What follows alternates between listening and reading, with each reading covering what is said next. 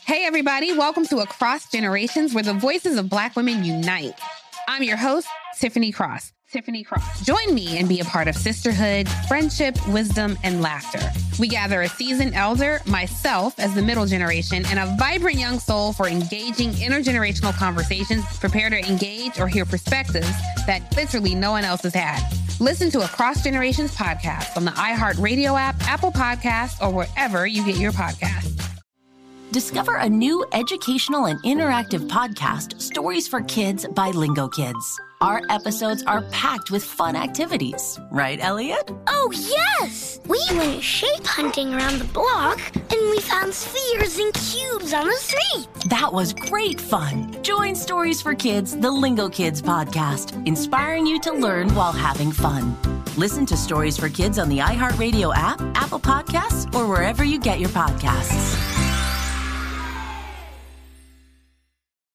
Let's take a moment to breathe. Deep inhale. Extend your spine. Remain focused on what you're doing. If safe to do so, exhale slowly, leaning to one side. Inhale back to center. If safe to do so, exhale slowly to the opposite side.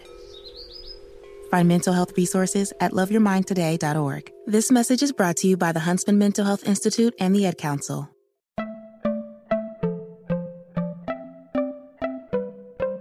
Welcome to Money Making Conversations. It's the show that shares the secrets of success, experienced firsthand by marketing and branding expert Rushion McDonald. I will know he's given me advice on many occasions, and in case you didn't notice, I'm not broke.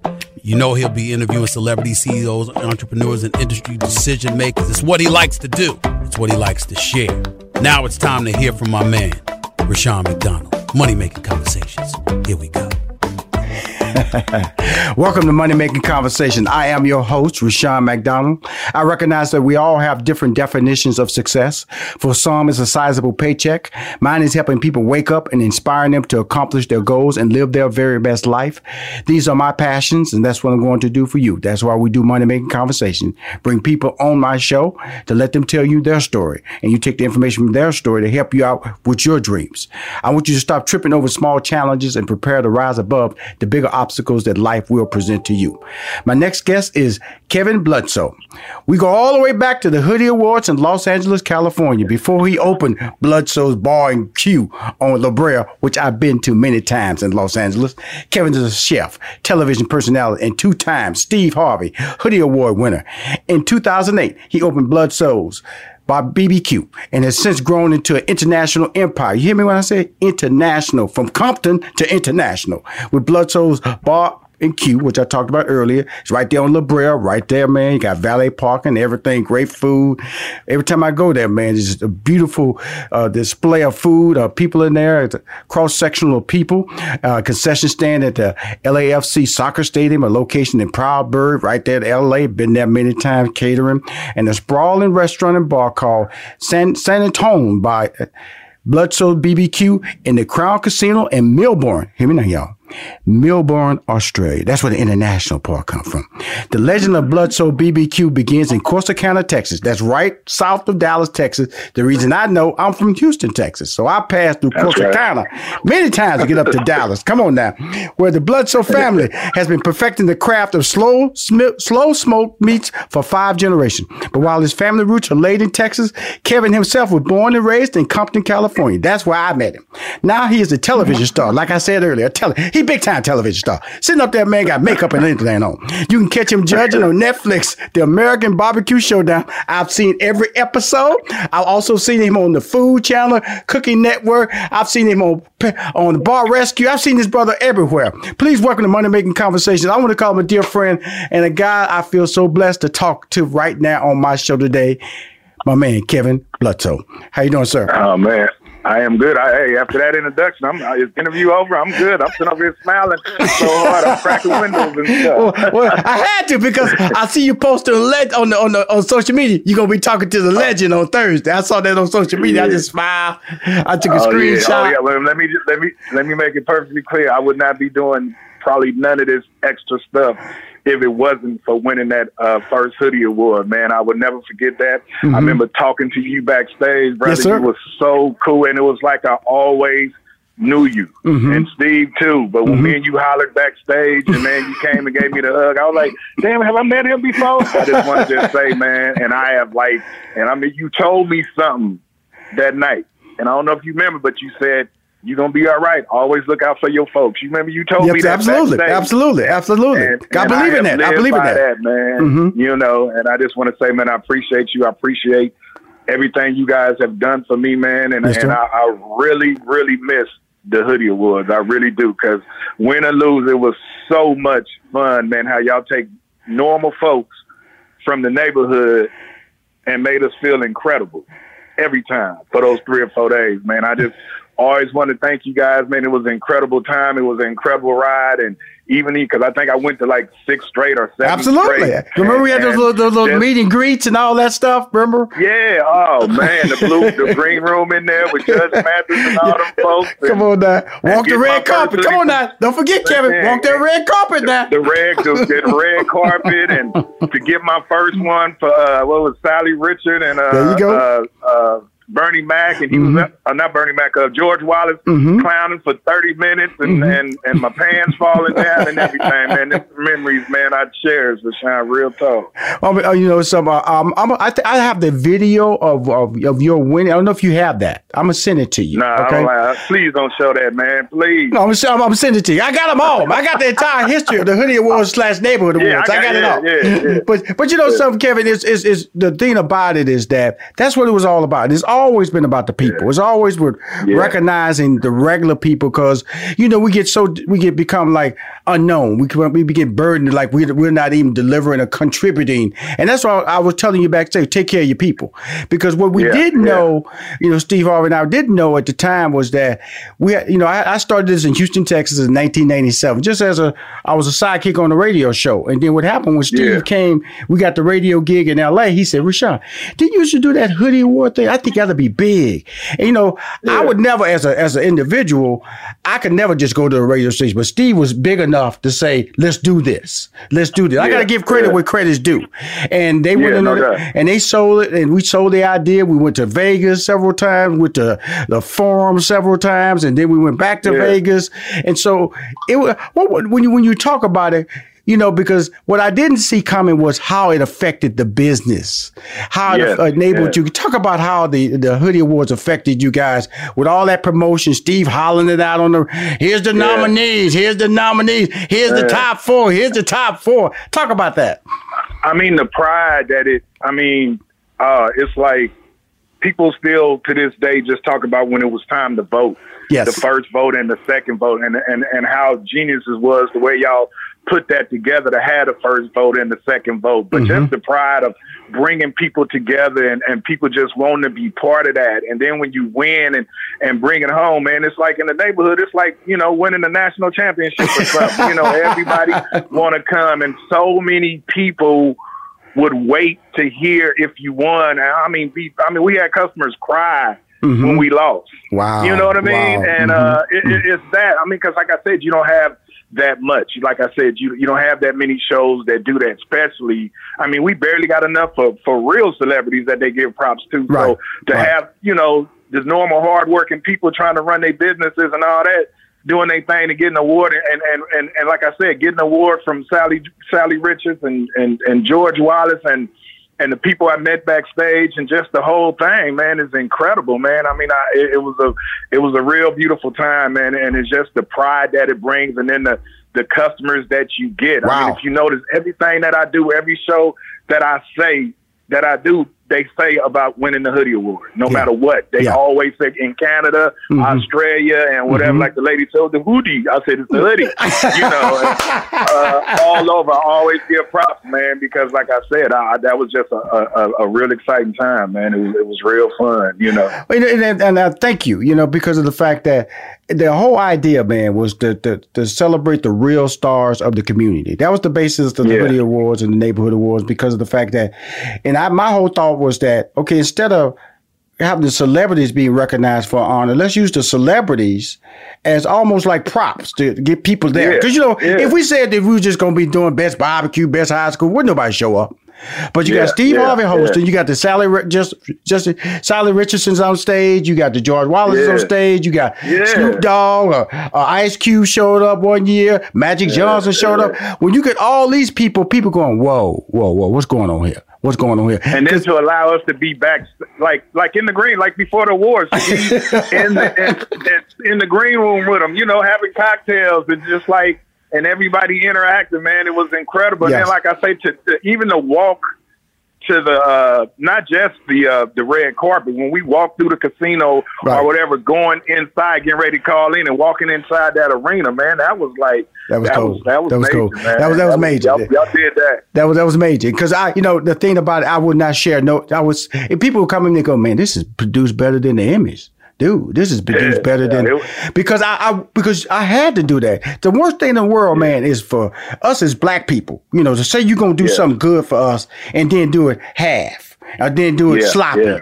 and that's what Yeah, that was my greatest love, man. Because to see the look on y'all faces, because y'all didn't believe it. Okay, and Nah, this nah. always tripped me out, man. Was those acceptance speeches? See, I wasn't ready for that, Kevin. See, I wasn't ready for because I, I I told Steve Harvey, I said, look, man, I got the fact we're gonna nominate him. I got the fact we're gonna vote vote. I said, I don't know what they're gonna say when they get up there.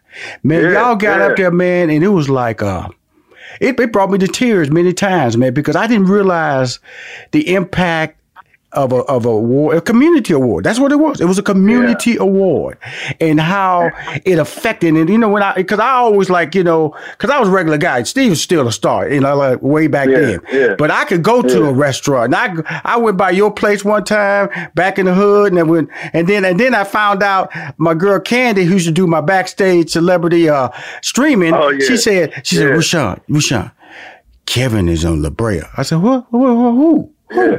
She said, he got a spot on La Brea. I didn't even know, Kevin. I didn't even know you had Oh, that she spot. She was so candy, so cool. That's my baby sister now, man. That, she is so cool, always so professional, man, and, and just in, incredible. You Right. know, I mean, your whole staff was just like, you know, oh man. I mean, I and, and I remember you guys came out and, and did the video of me, uh, and I was still in Compton, man. And, There you uh, go. Mhm. And I didn't even know what, and you know, Candy don't give no information. I, I you know, I used to try my best to get something out of. I said, "Do we have so and so?" She said, "Boy, you think I'm gonna lose my job over you?" You know, stuff like that. And uh, so she said about the video when y'all did the video. She said, "Well, we she."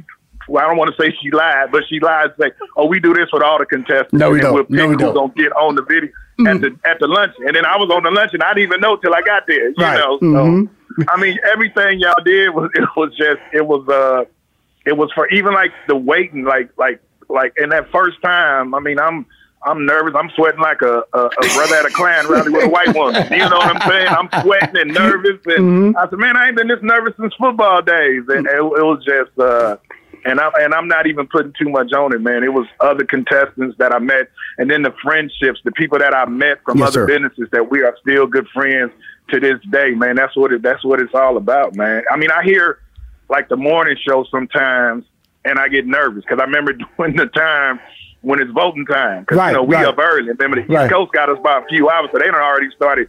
Absolutely. Voting. But I just remember that one year, it was six forty five. They was about to go off the air, and uh, and it was this Tommy said uh, he was doing the top three or whatever, top 4 Mm-hmm. and we was number three already. And Tom Steve said, "Now that's a now that don't make no sense. Bludso's number three, and them brothers in L.A. That's right. That's right. That's right. So listen, I'm gonna explain to everybody. See, what happened was from 2001 to 2005, we were LA. We was an LA based radio Yeah. station. Steve Harvey, 92.3, and uh, and Kevin and all everybody was in LA. So in 2005, we left and went to New York. We were based in New York Yeah. for two years. So for one year, we took a year off. 2006, we didn't even do it. We didn't even do it because Yeah. we were trying to figure out what we had to do with our own career. We were struggling to try to come up after that run. Yeah. And then 2007, we brought it back. And so what freaked me and Steve, I was like, okay, they in LA. And so, you know, you guys, and we, like you said, y'all were three hours difference.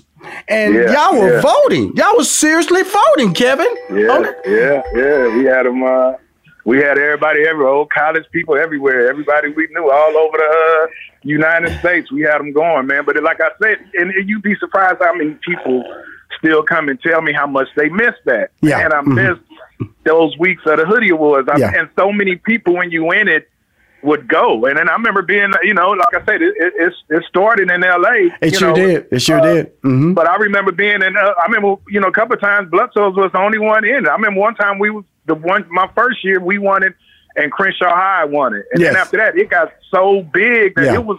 People don't know how hard it is to get into the top four, man. You know. You're listening to Money Making Conversations with Rushion McDonald. We'll be right back. Cars today are like a computer on wheels, but you can't fix any of these new features yourself. So when something breaks, it could cost you a fortune. And now is not the time for expensive repairs. That's why you need Car Shield. Car Shield has affordable protection plans that can save you thousands for a covered repair, including computers, GPS, electronics, and more. Car Shield understands payment flexibility is a must. Plans are customizable and as low as $99 a month. No long-term contracts or commitment. Plus, you get to pick your favorite mechanic or dealership to do the work, and Car Shield takes care of the rest. They also offer complimentary 24-7 roadside assistance and a rental car while yours is being fixed. Car Shield is America's number one auto protection company. For as low as $99 a month, you can protect yourself from surprises and save thousands. Call 1-800-CAR-6000 and mention code MONEY, M-O-N-E-Y, or visit carshield.com and use code MONEY, M-O-N-E-Y, to save 10%. That's carshield.com, code MONEY. A deductible may apply. Welcome back to Money Making Conversations. I'm your host, Rushion McDonald. Yeah, it, it, it was like, you know, because you're absolutely right. Because 2007, 2008, that's when the, you know, it became really national because we started Yeah, out syndicating to all these markets New York, Chicago, Philadelphia. Uh, you know, uh, Charlotte, uh, you know, Miami, all these different markets, Dallas, and so it wasn't just L.A. anymore. That's why I still trip Yeah. that you guys were able to win before it really exploded. And when it really exploded, Oh, it was yeah. like, wow, this is something that was just a just a cool idea that's become worldwide. But that but that kind of like prepared you for what you're doing now as a as a, as a as they say an international brand. Talk about the, the steps. We we talked about the hoodies. We talked about coming out of Compton. You know, open up your shop. You got this beautiful restaurant. I'm gonna just tell y'all about the food. Okay, and uh. Bludso Bar, Bar and Q, Bar and Q. That's on La Brea. I swear to you guys, every time I go to LA, you know, the COVID has kept me out. But I, Yeah. I would go there, and I, you know, I'm gonna tell you something. I'm a type of buy Candy, Candy, Candy. She goes by Candy Marie now because I represent her as an actress and and a, talk show Yeah. host and producer. She took me there the first time. She said, she said, Kevin said he got you on this, Rushion. I said, you know, I don't like that. I don't like that. Yeah. And so I don't like when y'all pay, but go ahead. yeah, right. Know, and so and so so you know, every time I go in there, I don't even tell nobody. I, I'm going. I've Yeah, taken the Air yeah. Force in there, Air Force in there because I had a big contract the Air Force, and then I was doing a base like two hours away. In, uh, in, the, in the month of March, two hours away, and I told them, I said, I want y'all to go to L.A. and or and get and pick up this barbecue run. They said, Rushion, really? I said, yes. Bludso on La Brea. I said, them, them collard greens gonna kill you. They're gonna mess you up now. I said, collard greens gonna mess you up. And they said, when I, they, two hours down, two hours back, was nobody disappointed. They went, wow, I see why you went. I appreciate that. That's how powerful I believe in your brand. That's how good your brand is. Tell everybody about the menu that you have, the type of food that you serve on your menu, Kevin. Uh, like I always say, baby, we, we, we do it right, low and slow, like a six four. You know what I'm saying? Right, We, mhm. take our time. The brisket is 15 hours. The ribs is four to five hours. You know, we, we, you know, I'm a firm believer. If it ain't broke, don't don't fix it. You know, Right. I still do it the way Willie Mayfield used to do it when I would come and uh spend my summers in uh Corsicana. You know, she would take her time and do it right. You know, and I just try to I I, I just try to keep that going at every spot that we got. You know. um and and like I say, just knowing incredible people like you, and and and and, it's so funny you bring up because I had a discussion about that with a uh, a younger guy who just opened up a spot, and he was saying, you know, say, you know, uh, sometimes celebrities come in and and uh, uh, this and that, this and that. I said, let me just tell you one thing. I don't care who they are, whatever, whatever. You give them that option Mm-hmm. because celebrities are different. Some of them are just like you, who's like, I want to pay. Some of them don't Right. you Right. know Mhm, but you mhm. you being you need you need them more than they need you Right, and like mhm. on any field you got cool people and you got uh you know people who's tripping or whatever whatever Right, but you that's on you to understand that but a celebrity coming in there is going to look out for your business Yes. but you have to respect just like they respect your work as a chef and they come to your spot, you have to respect their work. Like these people don't want to deal with people sometimes, Mm-hmm. but they take the time to come come to you and come to your spot. And sometimes us as business owners have to really quit speaking on people's pocketbooks Mm-hmm. and all that. That one tweet or some of the, the, the like when you talk about free advertisement, or some of the stuff that you do, I can never pay for that. Right, right. Because I post every so, time. I I post. I post. Uh, I'm I post uh, a couple of uh, last month, and I hadn't even been there, and I act like I was there. Yeah, and that's what I'm saying. But I can't, and I, I respect that, and I love that so much. And I try to tell younger brothers and sisters who open up, get that mentality. They 99 percent of the time they gonna pay, Mm-hmm, but make sure you give them the respect that they deserve. Mm-hmm, You know, I mean, we got all huge celebrities coming in, I know. and I do the same thing with all of them. Right. all of them. Right, right. You know, I'm not gonna drop no names, but I'm talking about fools, you know, uh, some of the best artists we ever had, fools from the Titanic and everything come in that spot, and they all look out. But you better give them, you know, take care of them, man, because these people are gonna. You you need that. If it wasn't for that, and the uh, the Hoodie Awards. And getting to know that, I mean, it was so many celebrities that come to the Hoodie Awards that came to the restaurant afterward. Oh, I got to come see what this is about. you know? Absolutely, absolutely, and that's that's called community. But the thing about it, let me just tell you, I'm gonna tell you some real talk here. Every time I've been, I've been there over a dozen times. Okay, I brought people with me. I went in there by myself and just got the vegetable spread because when you get the vegetable spread and the meat, it's just too much. And I'm always traveling, Oh, yeah. and I don't really. Yeah, I'm in a hotel, so I can't do it to go. Okay, and so Yeah, so yeah. I so sometimes I come in there, give me some cornbread, and then I give me uh, the, the you know some collard greens, some beans, and uh, Yeah. and so I just break it up like that. Or sometimes just come in and give me a sandwich. And so, but every time I go in there, the, the, the service is always on point, Kevin. The, the the meal looks exactly the same of quality, separation. Yeah. I mean, picture. I, I take pictures of your food, Yeah. and then people Yeah, go, you do. Yeah, people go, okay, it look like that. I say all the time. All the Yeah. time. I remember when I brought the Air, Air National Guard in there. You know, we was we was staying way in Long Beach for for a conference. I said, they said, Yeah. they said, where we gonna eat? I said, we're going to uh, Bludso Bar and Q. They said, where's that? I said, it's in L.A. He said, all the way over there? I said, yes, we're gonna go over there. went up in there, man. They went, wow. After, uh, because because I mean, the beauty about the beautiful thing about coming to this place is like when you get your meal, you get that double meat or triple meat order.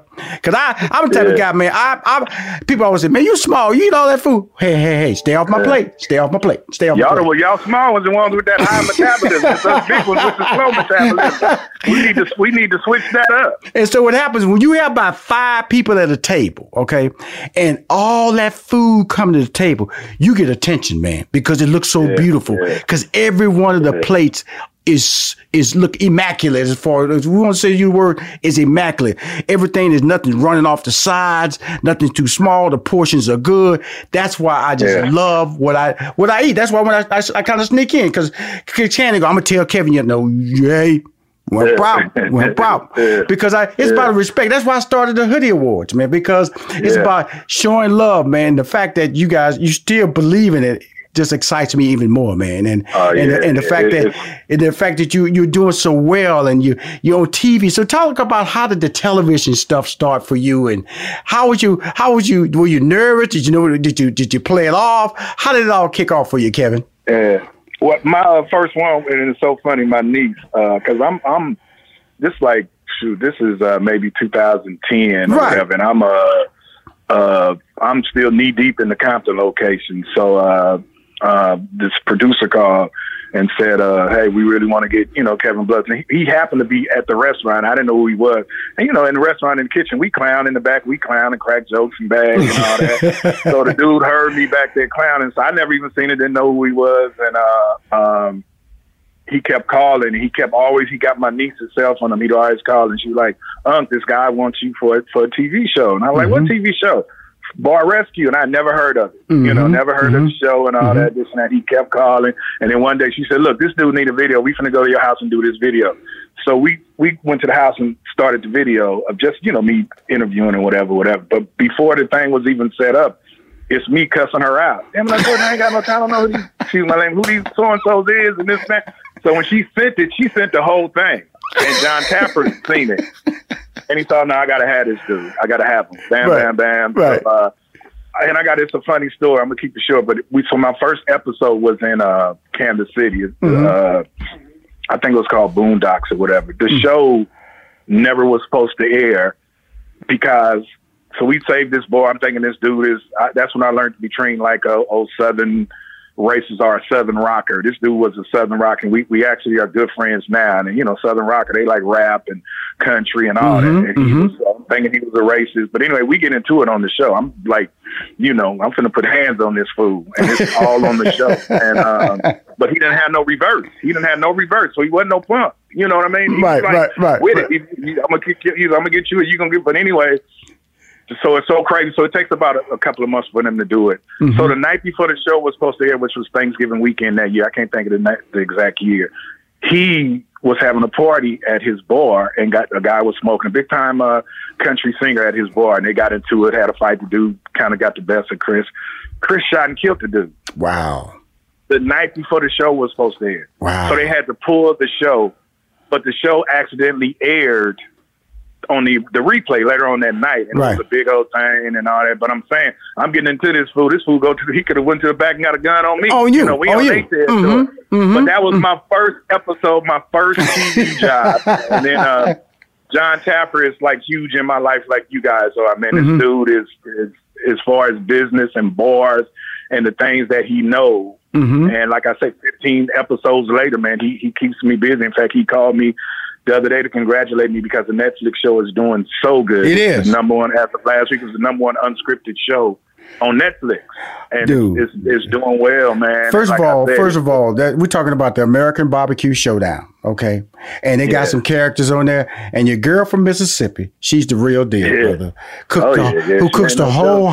hog? Did you know her before the show, or uh, just knew of her? I knew of her. Mm-hmm. Melissa, I knew of her. I, I, that was our first time meeting. Hmm and uh, uh, she's incredible. I mean, she's a legend. She's a legend, and uh, uh, and you'd be surprised some of those cooks to be first time. I mean, they did such a good job of getting that cast together. I mean, we're hoping for a season two, but you got some of the producers might not even want to do a season two because he said some things just need to be left untouched, and to get that the cast of of the pitmasters that they had and the attitudes and the personalities. It's hard, to, you know what I'm saying. It's hard to strike gold twice, you know. And uh, Well, well, I I'm mean, just well, blessed, well, blessed know- to be a part of. Well, you know, you I know you'll be back because it's part of your brand. Yeah. It's part of your. It's part of what you do. That that like Oh, like yeah. for instance, you know, when I put the press release release out, you know, they say I, I said, well, Kevin's name first, Kevin Bludso's name first on the press release. Yeah, yeah. That yeah. press release was reached hundred million people. Wow. hey, That yeah, press release was picked up when they started man. talking about audience picked up by different websites. They started putting that number together. hundred million Yeah. people, and that's what relationships do, Kevin. And that's what you're Yeah, talking about this whole conversation is that you respect the process, you understand the process. Just drop, just drop some jewels on people about the value of relationships, Kevin. I mean, it, it, like I say, when you when you say look out, look out, I would not be here if it wasn't for people looking out for me.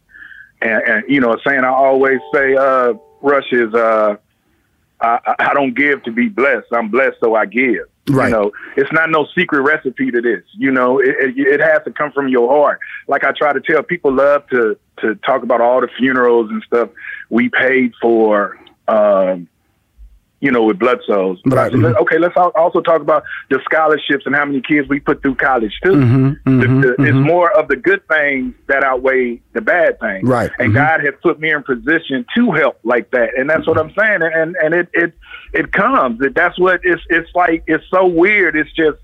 And I try to tell people it's, it has to come from your heart and it's natural. The blessings gonna keep ringing in if you do what you're supposed to do. And how was you raised? You was raised to give. Mhm, You mhm, know, mhm. especially us as black folks. I mean, you know, coming up, what did we had? All we had was food and and love and hugs and all that. And like we gotta we gotta go back to that, man. You know, Absolutely. we gotta, uh, Absolutely. We gotta go back to that, and you gotta want to put the work in. It's hard work. Like people want to get a business. I know you know a Mm. business is gonna be the hardest job you ever had in your life. Right. Right. Right. And if you don't have that, mint, that's why everybody can't do it. A business is going to be the hardest job in your life. I mean, I said, a dude, tell me, I want to be like you. I want to, you know, be able to live in Texas and this and that, this and that. I said, okay, well, you ready to go eight years without an off day? You know what I mean? I'm you know, I'm you, you I'm post? I'm a, I'm post that on a motivational card, Kevin. I'm gonna put that on my web. Are you ready to give eight years without an off day? Well, you ready to be I an entrepreneur? up, let me tell you, when I first opened up uh, Bludso's, I was still DJing. So I would have a, I would, I would get to Bludso's at uh, four o'clock on a Saturday morning, Mm-hmm. and uh, be there until seven o'clock. Mm-hmm. Go At home Mm-hmm. at night, go home, take a shower, pack my gig up, and go do a DJ gig. Get back about two, three in the morning, take a shower, and go up to Bludso's to take briskets off and get ready for the day. 24 hours straight. And that went on for the first almost year and a half of my business because I was at one time I was just DJing and catering, so I was booked. Mm-hmm. You know, Mm-hmm. Mm-hmm. and but I had to do what I had to do. I mean, my daughter wrote one of the call. Wish I had it. She said, "My daddy, if you knew the work, my daddy. It was called My Daddy's Not an Overnight Success. My daddy would come in at three, four in the morning. I would just hope my father got at least one hour of sleep, and I know he didn't. My daddy's not an overnight success, and they got to know everybody's path is not going to be that way. You Right, know, right. but it's tough, especially when you and I, I would, and I know you know when you know money making conversation. I would tell anybody if you can, please have the money and the backing to start. Because when you start on a shoestring budget, that's why a lot of them don't make it because you need that. And us as a community, that's why we need our own banks and we need because we can't.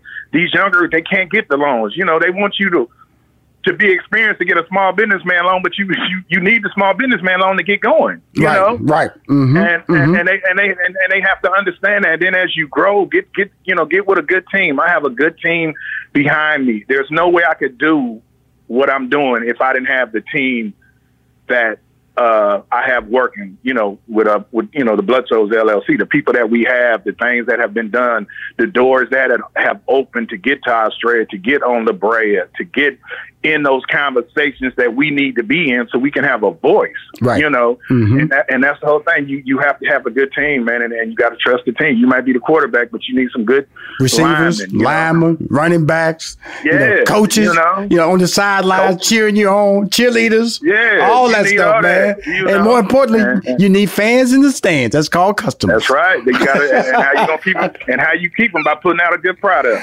Absolutely, Kevin. I, I just want to thank you, man. And uh, we- look, uh, we don't hang up. I'm, gonna- I'm gonna wrap up the show. I want to get the number for, and so we can stay in touch. But uh, No I just, I. I just love you, man. I just love you, man. Ditto, man. I got so much love and respect for you, bro. It's like it's it's unwavering, man. Real talk. You know. because of the fact that I know where you came from. I know. I know, and I know Yeah. that what I've been doing all my life. I tell people I've been doing this since I was 18 years old. For some reason, God just Yeah. uh, just said, "This is what you do. You uplift people. You Yeah. you don't when somebody's behind you, you don't run off and leave them. You extend a arm Yeah. or a hand, Yeah. and that's what the neighborhood right. awards is. That's what the hoodie awards was, and to see you, it have such a reaction and and there's a lot of people like that, man. I'll be in D.C. People, Rushion, come on now, you ain't gonna bring it back. Come on now, stop.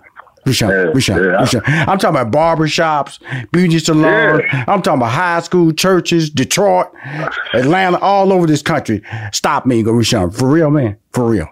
I said, look, Are y'all man, thinking about it? well, we thinking about it, man. I got something else going to going going to jump off, but we'll talk about it, brother, because I, I, I understand right. exactly what's going off, what's going on in life, and I know it's needed, Yeah. especially during these times of the pandemic and black unrest, because you know somebody messed up with this pregnant lady today. Had a knee on her, the police, Wow, and that, it's not going to stop, wow. man. And we got to go out there and vote. We got to register to vote. That's the and, main uh, thing. Yes, and sir. I'm, I'm voting in person, my friend. I am voting in person. too. I'm not Me messing too. around with no mail-in ballot. I'm not messing around with nothing. I want somebody to go, here's your card, sir. You've officially voted because I want to people to understand that that if you want something in life, no matter what it is, a business, you want to graduate, you want to be in a relationship for a long time, it's hard work. It's hard work. Yeah. And Yeah. voting is hard. If you got to stand in that line, Yeah. if it's raining, Yes. if it's storming, stand in that line because if Stand we don't make a line. change, it's going to be uh, four more years of a life that would never be good, especially for Yeah, people who aren't making it. And I'm just talking about, you know, we, we, we've crossed a little line there, Kevin. We can survive the ignorance. I'm not, Yeah, but see, yeah. again, if I'm making it and my people ain't making it, then I'm not making it. That's right. You ain't making it because that's that that's a burden, you know. And I always say too, and I know we rapping, but it wasn't that long ago when we talk about standing in lines. I mean, my son was at a, uh played football at Utah, and uh, he called me one day and he was just upset, and he was like, "Dad, you was born at 65." I said, "Yeah, Mark." He said, "The Voters Act was uh May, uh June or whatever 65." I said, "Yeah, whatever it was." He said, "So." When you was born, black people couldn't vote. I said no. So he said my granny and them couldn't vote. I said no, and it it, it hit home with him. Mm-hmm. Like he knows people. He couldn't believe that he knew black people that couldn't vote at the time. Right.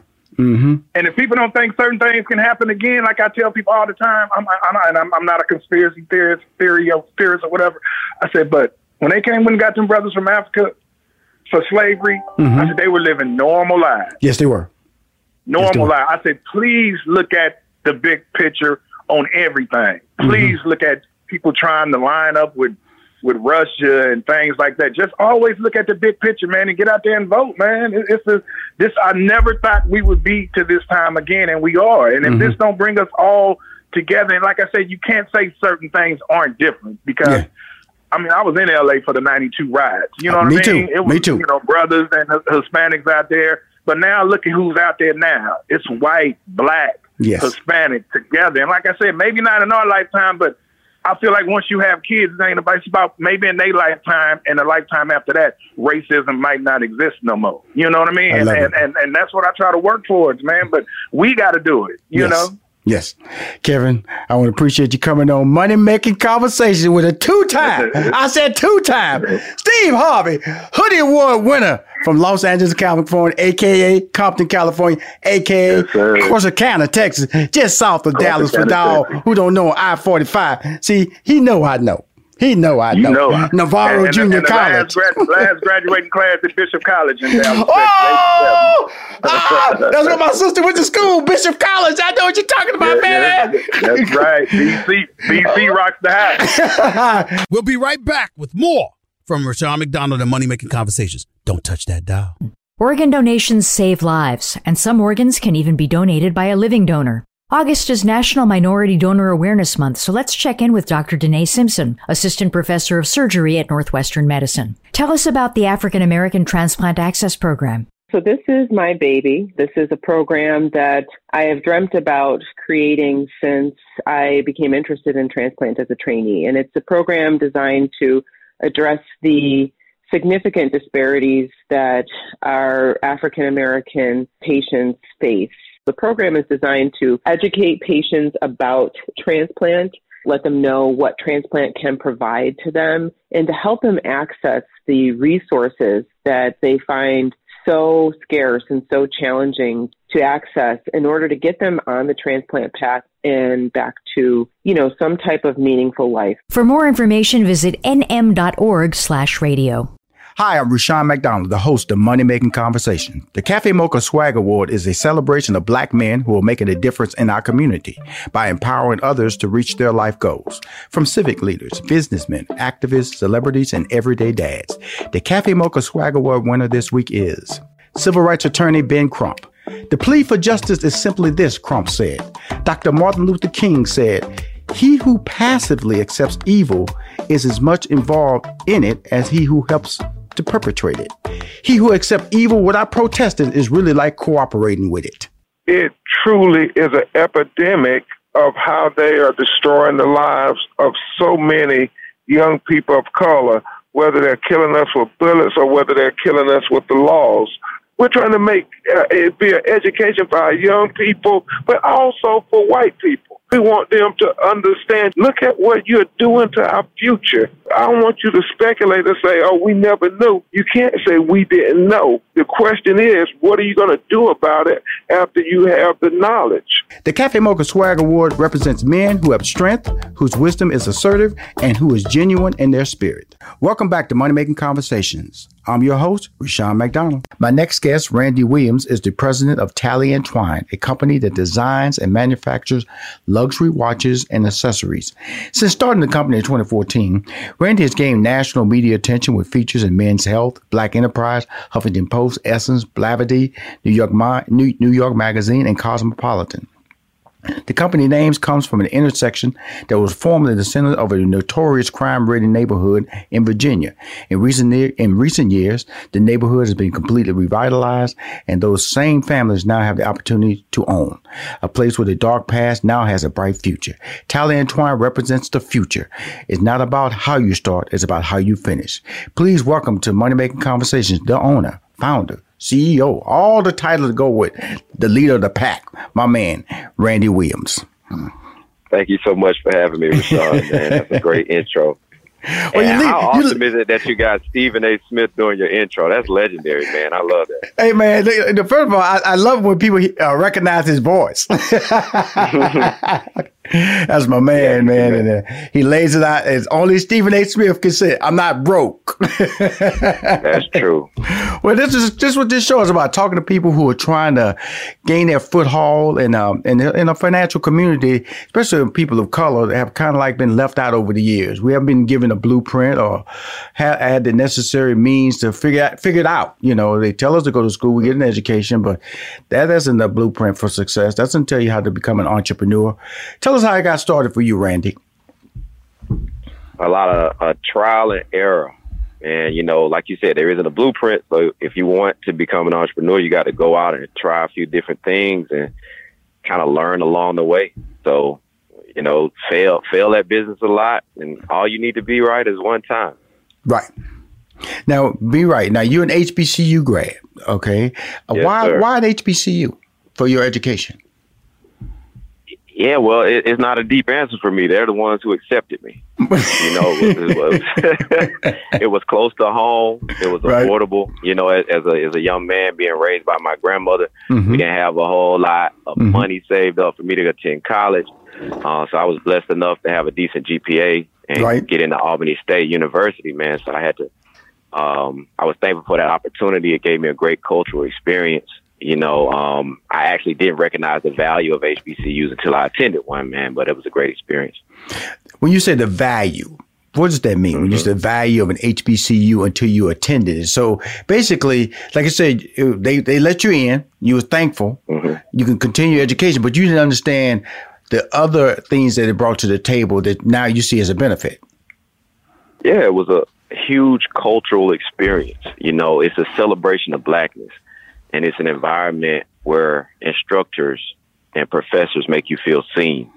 And that's something that's missing in corporate America. It's called, it's kind of like um, an incubator. Like they have business incubators for businesses that kind of give you a great push, a start.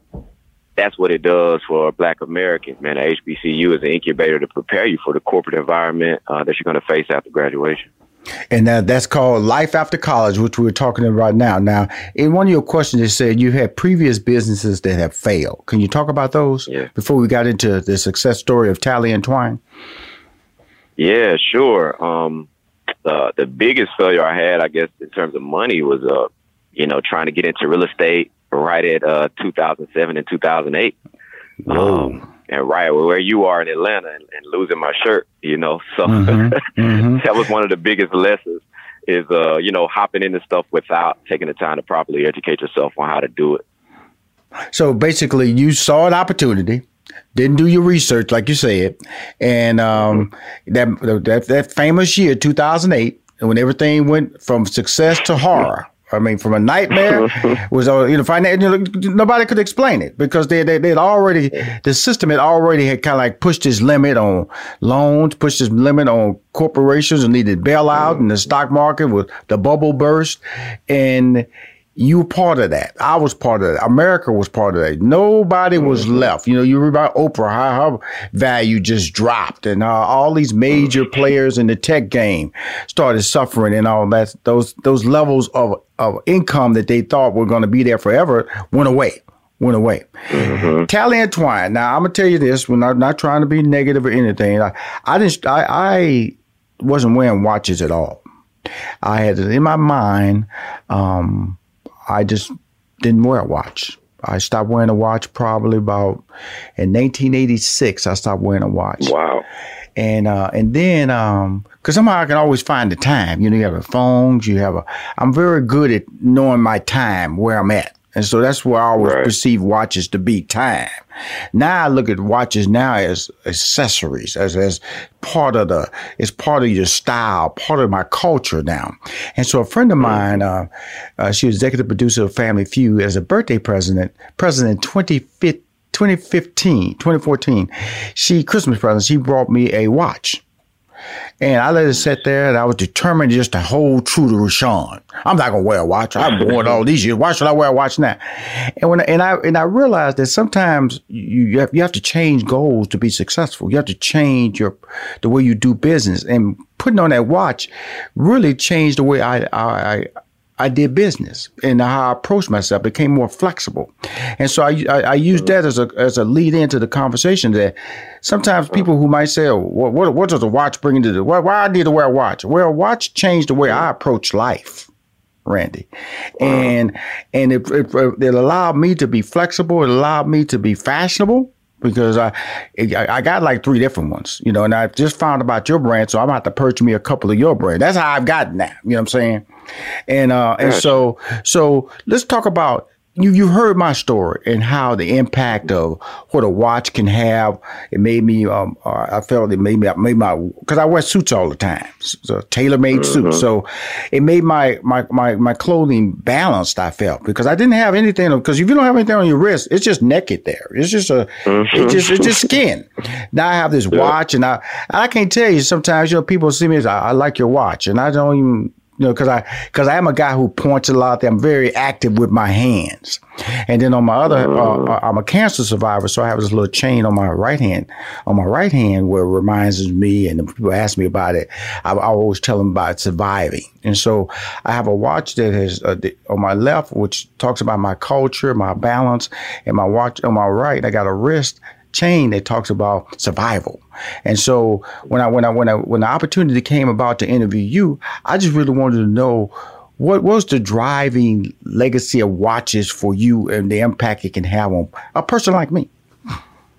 Yeah, um, I, I, most of our customers have that same story as you have. Somebody got it for them gift, as a gift, and they weren't really into them. But once they started wearing, it's kind of one of those things where you feel like, man, I, I don't want to go out without one now. And mm-hmm. my personal story is during our senior trip in high school, we went on a cruise, went to the Bahamas. Mm-hmm. I went into one of these little local shops, and they had uh, a fifty dollar Guess watch in there, and I had never worn a watch before. But buying that, I spent my last little money that I had. I bought that watch, and to bring it back home, that was the first time I felt like a grown man. You know, I felt like I have become a man, and now I can go on to college and face the world.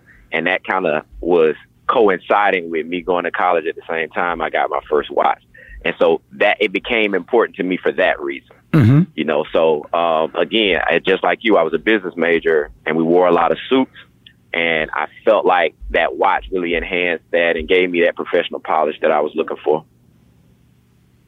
And um, how did you get in the watch business? You know, like so, you know, people could, mm-hmm. I, you know, that doesn't just first you're African American, okay, and you you getting into the watch business and talk about that step because of course you know it's it's natural conversation to you. We're on money making mm-hmm. conversation. So I'm trying to walk people through the steps of how you can get to your dream and it's not normal because you, you just can't go to the next door and just talk to somebody. I want to start. I want to get in the watches. They look at you like, okay. now you talk about the Bahama trip. Okay, that's a long ways from we're a long ways from Bahamas because of the fact that you know Talley and Twine. We talked about how that is from a from a, a, street name in a neighborhood. Like my business is 3815 Media. 3815 Media, the number 3815 is from the home that I was born in that was in the hood and um, and it was six bedroom. It was that's I wish it was six bed. It was six six sisters and two brothers. My both my parents. We lived in a two bedroom shotgun house. So when I read wow. that Talley and Twine, there's a lot of things that you're doing in your life that's very relatable to what I do and what I what I stand for. And that's why mm. I feel mm. that I always want to keep you in my life because I, I feel that we have a, a, certain kinship. But again, you, young man, wanted to do go into the watch business. How does one get into the watch business? Yeah, through um, so through a lot of trial and error in other businesses, you realize that in order for a business to be successful, you have to fulfill a need, fulfill a gap. So there's something missing, or there's a market that's not being served that can benefit from what you have to offer. Mm-hmm. And so, as a consumer of watches, and I think a lot of uh, our people should really take note of that, is a lot of the things that you consume uh, represent an opportunity for you. And so, I was collecting a lot of watches. But I figured out something. Most of the brands that were affordable, meaning under a thousand dollars, they were just mimicking the more expensive brand. Mm-hmm. So it was a lot of repetition in the market. And I wanted to wear something different. You know, I said if I had a watch, I would change this, I would change that. My band would look like this. And after a while, I realized that that represented a huge opportunity for me to get into business and design my own watch. Now, how I was going to do that, I had no idea. And so that's when I went to YouTube Mm-hmm. and Google University and kind of figured out the steps. I took it step by step. I started with a sketch, and then I eventually uh, contacted a manufacturer. Uh, they helped me uh, bring that to life, order some samples. And once I got the samples the way that I wanted them, you know, over the course of about a year, year and a half, uh, that's when I decided to launch. And we launched via um, the crowdfunding site Kickstarter to raise money for our first shipment. So you went out there. I've heard people say Kickstarter. What what engaged people want to contribute to your brand? What did you do? What was your, what was your platform? What was your what made them want to go? Wow, I want I want to contribute to this. And how does Kickstarter work when someone contributes to it? Do they are they part owners? Do they have a little percentage of your brand? How does that work? hmm Um, well, my platform was just what I told you. So here's something new for the market.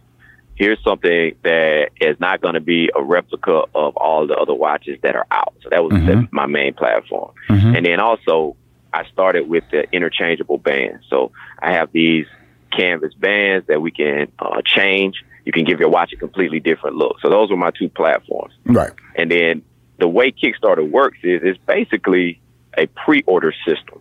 Mm-hmm. So in order to get your product early, people will pay um, ahead of time, and they'll get a discount off of the retail price.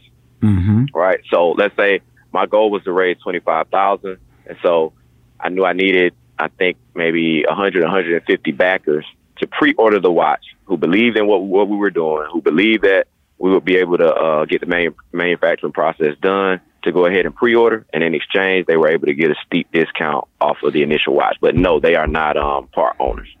So they just or they basically were just ordering their product at a discount. Yes, sir. Cool. Yes, I'm sir. on- there I'm on- are some crowdfunding platforms that work like that where you do get ownership, but I didn't do that. Absolutely, you did, I'm, I'm thankful for it, aren't you? I have. At this point, I have. you know, you know, because we all have dreams. The thing about it, when the dream becomes successful, then people look around going, tapping you on the shoulder, talking about where, where my check. And it's about 150 of them. Randy, that, that gets pretty ugly real fast, man. About 150 I'm Yeah, talking that- about where my check at. You go, look, man, look, That could have been trouble. Let me give you back your two hundred dollars, okay? so you can go on about your business, all right? Sorry, nope, nope, nope. That's not what my contract say. My contract say I own some of this and I want my share. Man, you be for screaming up and down. Now, when I'm looking at these bands, man, you know, I'm, I'm, cause I'm on your site, right? And um, the different look, it what you know, the, the, the large face is the, they're very clean. Your your, your watches uh, don't have numbers on them. Was was that was that the look that you were seeking? Yeah, that's the look that I was seeking because again, I wanted to do something that wasn't traditional. And you said it earlier, we don't really use our watches for telling time. No. Now it's more of a fashion accessory. And so I wanted to give it a unique look. So we only have the number seven on all of our watches. Mm-hmm. And why is that? Well, the number seven represents completion. So I told myself when I started Talent Twine, I was gonna finish what I started. You know, uh, you know, a lot of times as entrepreneurs, we start stuff. Man, you be sitting around the house just thinking of you be thinking of stuff, don't you? Man? I love you, boy. You be uh, number seven. You know, you know, seven days in the week. You know what I'm saying? You got to complete your product. And then, that's right. And then it's also something very recognizable. I mean, I imagine people being out in the store and Mhm. looking over at somebody's wrist and seeing that seven and saying, "Hey, is that Italian twine?" You're listening to Money Making Conversations with Rushion McDonald. We'll be right back. Cars today are like a computer on wheels, but you can't fix any of these new features yourself. So when something breaks, it could cost you a fortune. And now is not the time for expensive repairs. That's why you need CarShield. CarShield has affordable protection plans that can save you thousands for a covered repair, including computers, GPS, electronics, and more. CarShield understands payment flexibility is a must. Plans are customizable and as low as $99 a month. No long-term contracts or commitment. Plus, you get to pick your favorite mechanic or dealership to do the work, and CarShield takes care of the rest. They also offer complimentary 24 7 roadside assistance and a rental car while yours is being fixed. CarShield is America's number one auto protection company.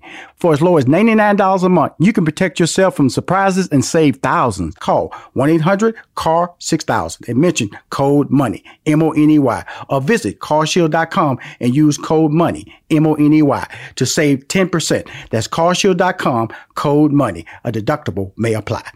Welcome back to Money Making Conversations. I'm your host, Rushion McDonald. Oh, so uh, you know, as entrepreneurs, or they go, well, why is just, well, or it creates a conversation you know? Or as a conversation piece. Exactly. What type of watch is that? Because they, in the end man that's really all you're trying to create. Like i said uh you know people try to create icebreakers and first of all it's a beautiful watch. And then that number seven on it you know if somebody go why is it just a seven? Then you explain it then you're into a conversation with somebody and all of a sudden there's a great icebreaker but the but the look and the fashion is really so th- this is really i think a, a, a, very timely watch. So what was the official launch date for this watch randy? We launched in november 2014 november right before christmas. Smart yeah. move. Right before christmas. Yeah. Okay so everything's online correct Yes, sir. We sell direct to consumer. Um, we don't do any retail right now. Okay. So COVID hit, the pandemic hit, the country shuts down. Mm-hmm. What does that do for your brand? Uh, we saw an increase in sales, you know, because people were at home. Um, and unfortunately, the social unrest also added a boost to our business, you know, as people begin to seek out black owned businesses. Mm-hmm. You know, so, you know, it kind of validated my thinking from the beginning was that you know eventually traditional retail is going to continue continue to slow down, and people are going to want to order their products online. They're not going to want to put up with the higher prices at retail. They're not going to put up with the bad customer service they get at retail. Um, and so I kind of bet, pushed all my chips to the table to be saying that uh, we're going to do direct to consumer and sell online only. We actually turned down some some major contracts from some traditional retailers to keep our brand intact. When you say that, what do you mean? You, you, you to keep your brand intact. What does that mean? Yeah, meaning, um, let's say we we got a um, a purchase order from from Nordstrom yes, recently, sir. and uh, we chose not to do it because when you shop at Nordstrom, you're Nordstrom's customer. They control the social. They control the customer service. They can talk to you how they want to. They can ship in whatever time frame they want to, mm-hmm. and ultimately, you become their customer. Mm-hmm. As a direct to consumer business, you maintain the connection with all of your customers. So I can say, hey, Mr. Williams, thank you for your purchase last month. We wanted to know if you'd be interested in one of our leather bands to uh, accompany the watch that you purchased. Or I can send you a card on your birthday. Or I can send you a free gift in the mail um, prior to the holidays.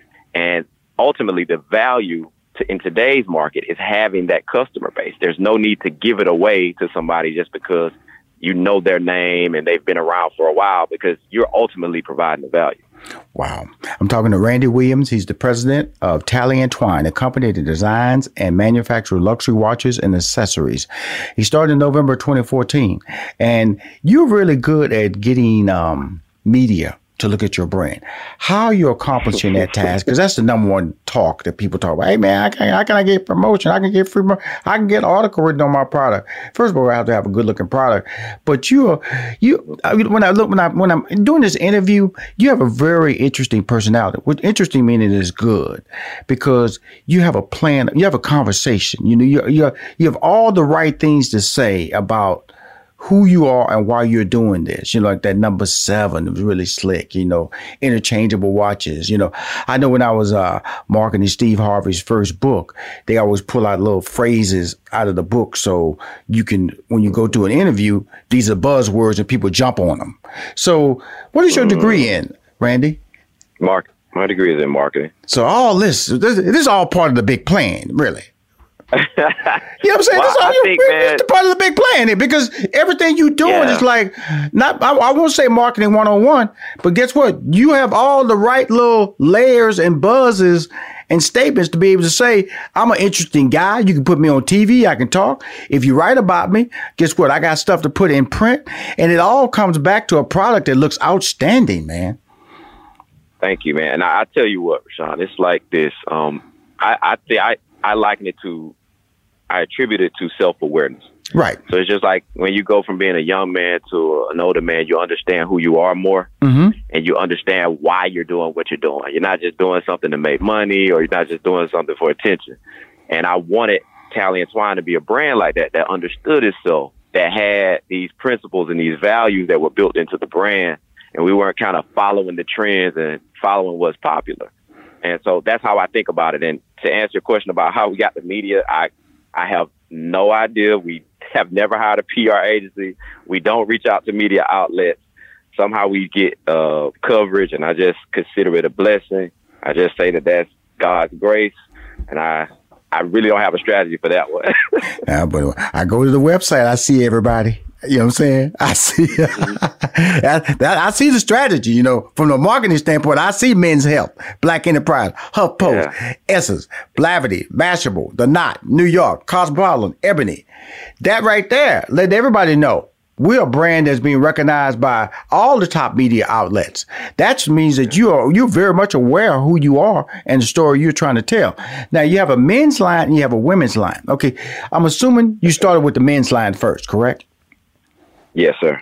When did you get smart and say I got to bring on the women because they're the one they're they're the ones who really shop. they're the ones who buy two or three things. You know, they, they got a dress for this, they got a dress for that. You know, when, when, when did that pop up? Realize that the women are, I'm assuming that the women are the biggest buyers, correct?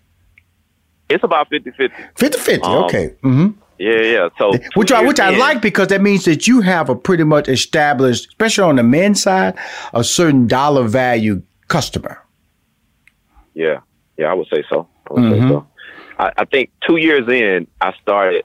I couldn't resist it anymore because I wanted Talley Twine to be 100% men's brand because that's who I knew how to market to. I was so afraid of trying to market to women. I didn't want to mess up in the way that I was communicating with them. But after a while, man, after getting email and email and call and call, it was women buying gifts for men as much as there were men shopping on our site. Mm-hmm. And so it just represented a no brainer. I mean, the people asked for it and they wanted uh, a watch that matched their husband. They wanted a gift set. And so I just kind of took that feedback and, you know, I had to slap myself against the head and say, what are you doing? Right. you know, why aren't you selling women's watches? Uh, so we rolled that out and, you know, it instantly was a hit. And what I love about having female customers is when they love a product, they are going to talk about it. They are going to discuss it. They are going to share it. And that's really one of the things that has allowed us to grow. Well, you know, the thing I, I really like about what I'm seeing here in on your line is that man, these watches look sexy, man. You know, like, cause, uh, you know, I, I, I, here's a guy, like I said, wasn't until 2014 I put a watch back on my body. Okay. And so I'm watching these watches, man. You, who's ever taking these photos, man, they really know how to make these watches look. Man, I want that watch on my wrist, man. I mean, these are, I mean, these are some attractive looking photos that look real. So you. are you involved in the selection? You know, like when, uh, let's, let's go back. When Hugh Hefner had his Playboy magazine, you know, he went through all the pictures. He's made all final mm-hmm. selection on the photos that went on into the magazine. How involved are you? Because I'm just telling you, man, man. This, this, this, these these photos with the, the watch, it's almost like, man, I could put that watch on my arm right there with that shirt. I can put that watch with my blue suit. This is what you're selling. You're selling is not, I don't need to see the full body. I just need to see how it looks on my wrist. And that's what you're doing. Somewhere along the line, Randy, you've tapped into something, man. And, uh, and I'm just trying to and it's, I know it's, I know over time I figured out, but in this interview, you're special, dude. You're special in understanding oh. what excites people. What, what you making a watch value to me. You making me want to buy your watch mm-hmm. when I go to this website. You making me want to like not just one watch. I want to try a couple of them, you know, two or three because, you know, black goes with black or gray. Brown goes with blue, you know, browns can go with gray. So you can't just put a watch on with everything. I've learned that, you know. You if right. you like when you have a valued customer, like I said, you go in my house, I got like four or five watches because I got my silver, my platinum, because different suits I put on, I have to look a certain way. Now, my two favorite colors are my black and my brown wristbands. But one of the big sellers for your watch is that you can interchange bands, correct? Yes, sir. Yes, sir. So let's go back to the selection of these photos. I thought thought I forgot about that. Yeah. No, I didn't forget about that. How do these pictures get on your website? Because they are they're like making me want to like pull out my American Express to start dialing right now. I mean, you're making me sick right now, Randy. I'm telling you, man, brother. I got I will be buying a couple of these watches, brother. Well, it's a, it's an important part of the process. So, like you know, you like custom suits, and you go in and you get greeted by someone. They measure you. They ask you questions. They find out about you. It's a really personable experience. Mm-hmm. And so, as an online business, we don't have that person to person touch point. So, we have to try to make the website as attractive as possible so that people can understand the real value of the watch that they're going to be getting. So we try to photograph it from all angles. We try to photograph, have photographs of people wearing it in their element so that we can really tell that story without having that one-on-one contact. So that's one of the hurdles that we have to get over. So that means our website has got to be 10 times better and more attractive than it would be if you had that in-store experience. So yeah, I'm, I'm really involved day to day with the marketing and the, and the photography and video selection and I, I, really enjoy that part of my business. The business is actually my favorite part. Oh, absolutely, absolutely. So, what is the warranty? I, I buy the watch. Uh, you know, a couple of watches that I really liked uh, sold out. Sold out already on top of them. So, what is the what is the what do you select a watch? What is the window, and what's the warranty on your watches? We have a, a two year warranty on our watches. Two so years. If anything happens, it get it get replaced, which is unprecedented in our price. Two point. years, man. Um, That's mm-hmm. incredible. Mm-hmm. Two years. Two year warranty, and also you can return a product indefinitely. You know, if you got it and you haven't used it, as long as it's not used, we'll always be able to refund you or exchange it for you. Uh, so we have a very generous return policy because we really believe in our product. Now this this this black metal band, the one that sold out, you know, of course it would be. You know, you know, I would pick the one that sold out. You know, crazy like that. That that charcoal band on it, that's cold right there, man. I just love the women, the the women lines, man. I love that that that, that pink band, that blue band, man. You, you know, you you just making a killing over that pink watch right here, man. The pink leather band, that's mm-hmm. outstanding. Pre-order shipping by October? What does that mean? Pre-order shipping by October 15th. The rose gold. What does that mean when I see that? Well, um, we were ex- expecting to be um, a hundred percent improvement over what we did last year in terms yes, of sales. Mm-hmm. But um, somewhere in the first three months of the year, we that catapulted to 300% over what we did last year. uh-huh. And um, we sold out of everything, man. So um, so we had to start making them available for pre-order. Um, so we'll be shipping those pre-orders out actually uh, within the uh, next couple of weeks. Um, and then after that, hopefully we can have them stocked and we'll be shipping directly from the site. We normally ship in two to three business days, but you know, demand has been so strong this year that we've had to uh, switch over to pre-orders. Well, Randy, uh, all I gotta say, man, uh, if you don't mind, I'm gonna I'm gonna put you in my newsletter. Goes out to ninety thousand subscribers. Okay, I'm gonna put you on my I shopping zone. Thank you. Uh, which Thank is on my money making conversation and also on my um, money making conversation as well as on my um, my uh, HBCU awards uh, website that I just launched this month. And um, okay. my whole thing is that you have a great business. I am a customer. You, my name will pop up on your site as a as a buyer. Thank you. Because of the fact that. Uh, you you're special, man. Not just a, just special from a standpoint of the product, but you have unique qualities and a unique understanding of how you want to be viewed. It's not about the check, it's about the brand. I always tell people, I always tell people this, you know, I don't really chase money. I chase relationships and I chase and I control my brand. And if you do all those things, then you will make money and you'll be able to control your destiny and your future. But if you start giving away your brand for a check, then guess what? You have to cater to them. And you're absolutely right. It's like it's like I always I always go back to what I used to do with uh with uh with uh, Krispy Kreme. Krispy Kreme, man, when that little sign came on, you stop, you had the best hot donut in the world. then they start going yeah. in the grocery stores, they start going in the uh, stops, and you grab that donut, cold was hard. And that's what you're mm. saying about Nordstrom. I don't want anybody to market my brand along with a lot of other watches and make it competitive and telling you this is this and this does this. Come to me, I'm gonna give you two years, I'm gonna give you loyalty, I'm gonna give you respect, and I'm gonna tell you the truth about my product. And that's what you're doing on Talley & Twine. I respect that, and I love you for it, brother. Thank you. Thank you, man. Thank you for the kind words. I appreciate it. No, no, we we, we look at that, man. Kind words. I got to start marketing. I got to jump up there. I want my little money making conversation logo up there with HuffPost and uh, Ebony and Essence and all that. Happen. You know what I'm saying? Oh, I got to do that. I got I got to get up there too, man. Talent. Come on, brother. well, uh, thank you for taking the time to come on the show, and I appreciate you, man. And uh, mad respect, and I will always and like I said, everything I do on money making conversation, there's no check attached to it. It's about promoting positive individuals who are trying to make a difference because you you create taxes, you create employment, you create an opportunity to make this country a lot better. That's what entrepreneurs do, and I just want to recognize you for your efforts. Man, thank you, and I love what you're doing, man. Keep up the work. I know it's hard working it into your schedule, man, but we really need this to continue. So thanks. I appreciate it. All right, there. If you want to hear more money making conversation interviews, please go to moneymakingconversation.com. I'm Rushion McDonald. I'm your host. My next guest, Rhonesha Howerton, wears several hats in the entrepreneur lifestyle space. She currently serves as owner and CEO of Credit Medics LLC. She's co-founder of Go Get Crown nonprofit organization for women empowerment and co-owner of Get Well Urgent Care Medical Facility.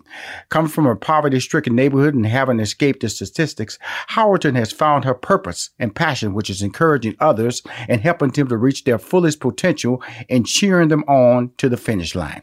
Please welcome to Money Making Conversation, Rhonesha Howerton.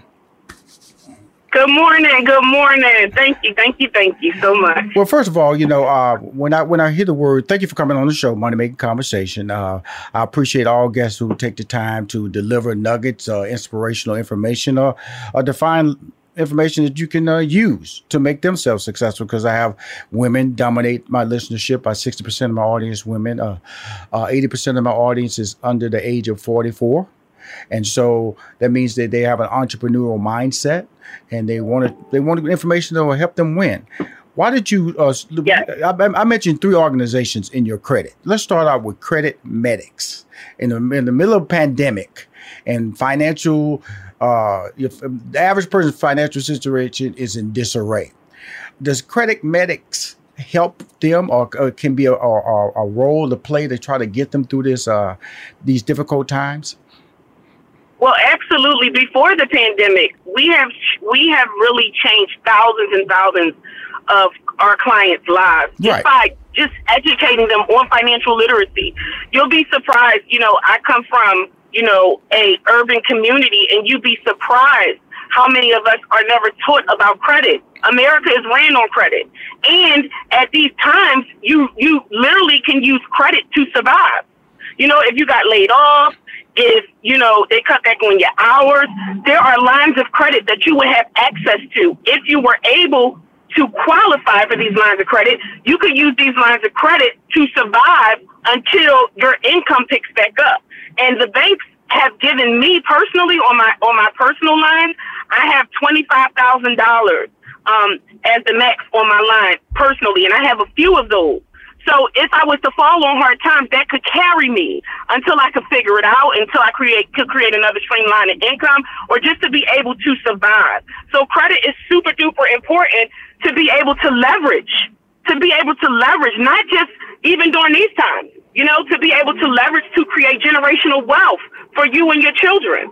So it's very important. And Credit Medics has assisted thousands and thousands of clients.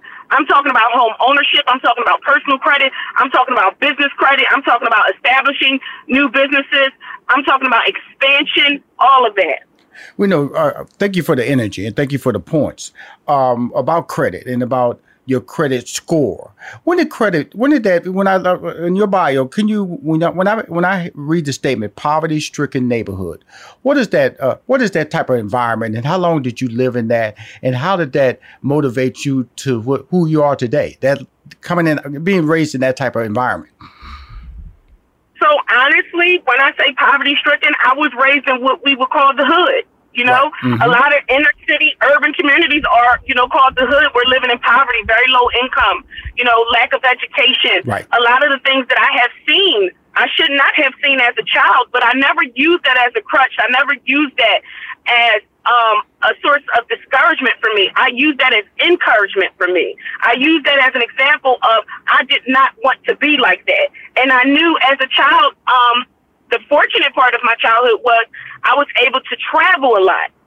And my my dad who raised me because I was raised in a single parent household and usually you hear, you know, the mother was a single mom, but it, it was my dad. Right. And we didn't have a lot of money, but my dad saw the importance of connecting us with people who could offer resources that he could not. So we traveled a lot. And me being able to travel outside of that environment, I was able to see that, hey, life is bigger than this. Life is bigger than living in poverty and being content with being poor and not being able to have access to resources and not being able to live a great life. Growing up, excuse my French, I saw a lot of rich white people on TV. But when I began to travel, I saw that white people weren't the only people that were able to be successful. Black people could be too. So that for me was an eye opener. And that for me challenged me to think bigger. You know, um, it, uh, first of all, what you're saying is absolutely correct. Uh, it's about getting out and seeing a bigger world because when you read reports, and I, I've been able to do a lot of social work and a lot of uh, environmental my minor is in sociology, and uh, a lot of black people within the inner city. I grew up in the inner city, Fifth Ward, if which is Houston, Texas. So I know exactly when you say the hood. I was born and raised in the hood, Fifth Ward, and so right. and so. Uh, the average black person who lives in the environment don't really get out of that environment. In fact, they they live, they and, and they work or if they want to call it work, and they can die in that community and never know there's a downtown, never know there are other layers of life outside. There are movie theaters they can go to, there are restaurants they can they can participate in, or fine dining, and all these things because of the fact they've never been exposed to that. And I really, I really like when you said that because a lot of people they take that for granted who have been exposed. They think that's normal, right. and it's not normal right. in the inner city. It's not normal at all. Right that exposure is so important, you know, because you're only going to go as far as you think you can go or see yourself going. So when you see other people, that's why I, a lot of people, you know, speak down about social media. But one of the things I like about it is it gives us gives us a lot of access to see a lot of young black people right. winning. Right. yeah, absolutely. And it's believable. And it's believable. So if you look like me and I and I look like you, and you're saying, "Hey, I came from the hood, and I see you doing really well. You're running your successful black-owned business, and you're you live in a beautiful home, and your children, you're raising your children, you know, more with more moral values and you know, to be good, upstanding citizens, and I see you driving nice cars and you're traveling the world, that will be inspiring to me. And most importantly, it would make me realize that I can obtain that too. And that is so true. I always tell people I love having ind- individuals like you who talk about credit. And I tell people now, when I was 18 years old, uh, Miss Howerton, for some reason, I understood I had to have good credit. I was I, I, I wanted to protect my credit. I wanted credit. When somebody told me the credit establishes you a better life for you, I knew that okay, I'm gonna get good credit. I got uh, I got my my my they, they're closed now. I had my Montgomery Ward card back then, my Sears card back uh-huh, then. Uh-huh, then I uh-huh. finally upgraded and got my, my American Express green card. American Express, that's green a big card. deal. That's a big deal now. I, I, I, would tell you this. I would tell you this. That Sears card back in the day was bigger than the American Express back in the day. Cause you got your Are Sears you card. Woo! You were the you were the ball right there. So when I got that Sears card, I knew my credit was heading in the right direction. What age were you when you realized the importance of credit? You you want to hear something funny? Mm-hmm. So I told you I was raised by my dad. Right. My mm-hmm. dad was horrible with bills. Right. Horrible. I remember coming home, electric cut off. I'm like, Dad, wait a minute. I flicked the switch. Now we ain't got no electric up in here. Mm-hmm. But it was because he just wasn't um he wasn't conscious of just making payments on time. Mm-hmm. And it was sometimes we didn't have it. and, you know, he did what he had to do to make it work. But then there was times when he did have it and he just would forget. So I didn't learn that from my dad. I remember when I turned 18 and a lot of, we were graduating high school and a lot of my friends were going to get store cards because they were so easy to get. Right. So they were getting like Structure and Gap and um Express and all these cards. And I remember us going shopping and them just go, you know maxing the card out, and I would be very, very, very conscious, like, oh no, I don't want to get too much because I don't want to, I don't want to not be able to afford the payments. So I was already thinking like that. I don't know where it came from, but I was already responsible with my finances at 18. So now, when my friends, those accounts went into collection status, I continued to build and I right. continued to build And at the age of 21, my dad gifted me a duplex. So I had a duplex at 21 where I lived in one unit and then I, I rented the other unit out. And then when I moved from there, both units were rented out and it became a source of income for me. But I always looked at finances and money and credit differently. And it wasn't even, I guess it just was self taught. It was just natural for me. You but know, it was so important to get that at that age. It really was. I'm talking to uh, Rhonesha Howerton. She's the owner and founder of Credit Medics uh, LLC, which is a leading national credit and business cons- consulting firm located in Philadelphia, PA. This is one of well, two companies, three companies I'm gonna talk to her about. But I wanted to expound on this because we, like she said, she was doing this before the pandemic. And it wasn't something that she just started last week. And she's been changing lives and improving credit scores and making people understand the value of credit and why credit is so important to you. But we are in the middle of a pandemic and people's credit scores are being damaged. And like you said, your dad, he didn't understand the value of what that meant to his credit score but it didn't stop him from being successful. It made it just a little bit more harder. How serious should you take your credit scores? You should take your credit scores very serious. Any um, credit or any line of credit that you are trying to apply for to get an approval, they are going to review your credit scores. They're going to inquire about you, which is what we call an inquiry. So anytime you apply for a line of credit, whatever that whoever that creditor is, they are going to inquire about you. What you need to understand in its simplest form is your credit scores and your credit report is your financial portfolio. Mm-hmm. So that is either going to tell a creditor creditor one that you are credit worthy and trustworthy enough for me to go ahead and lend you this credit based off of your existing payment history. So if you already have debt, and what what do we call debt? Your car note, Okay, if you have a car note, if you have student loan debt, if you have a mortgage, um, if you have personal loans, whatever the case may be, if you have credit cards, if you are currently late on your existing debt and a creditor goes to pull your credit and they see that, why would they want to lend you new debt? They will not. So it's so important because that's going to determine if you get approved or not based off of your existing payment history. And the other thing would be your credit utilization, which pertains to revolving credit. So, you know, you mentioned early Sears, Sears card. So mm. Sears card would, would be considered as a revolving credit right. card. It's a mm-hmm. retail card. mm hmm Bloomingdale's, Macy's, Walmart, Target, those are considered as revolving retail store cards. And then you have your major credit cards, American Express, MasterCard, Visa, Discover, which is another form of revolving credit. You don't want to have large balances on these credit cards. You should only be using 30% at max of your credit limit. That's true. When you exceed that 30%, you're going to see a drastic decline in your scores. So that's another thing that lenders look at to determine if they feel like they can trust you.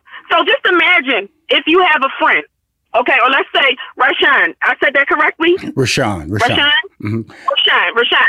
Rushion, if you lent me money, right? You right. say, okay, I come to you, I say, Rushion, can I borrow, you know, a hundred dollars until next month and I'm gonna pay you back. And you say, you know what, Rhonesha, sure, I'm gonna give it to you. So then I borrow the money from you, next month comes, you don't hear from me, right? Right. So then another month goes by, you don't hear from me. Mm-hmm. So now you start to get worried. You say, "Listen, I done gave Rhonesha money off of good faith, and she's supposed to, she's supposed to give me my money back." So now our friend Sean who is also, you know, a mutual friend, I go to him and I say, Sean, can I borrow a hundred dollars till next month? And Sean is like, you know what? I remember Rushion telling me that Rhonesha borrowed money. From, let me go ask him. And Sean comes and asks you, hey, Rhonesha ever pay you money? You say, man, don't you lend Rhonesha no money? I've been waiting three months. I ain't got a dime yet. So that's the same way that a lender looks at your payment habits and your utilization habits to determine if they're more likely to get paid back or less likely. You're listening to Money Making Conversations with Rushion McDonald. We'll be right back. Cars today are like a computer on wheels, but you can't fix any of these new features yourself. So when something breaks, it could cost you a fortune, and now is not the time for expensive repairs. That's why you need CarShield. CarShield has affordable protection plans that can save you thousands for a covered repair, including computers, GPS, electronics, and more. CarShield understands payment flexibility is a must. Plans are customizable and as low as 99 $99 a month. No long-term contracts or commitment. Plus, you get to pick your favorite mechanic or dealership to do the work, and CarShield takes care of the rest. They also offer complimentary 24-7 roadside assistance and a rental car while yours is being fixed. CarShield is America's number one auto protection company.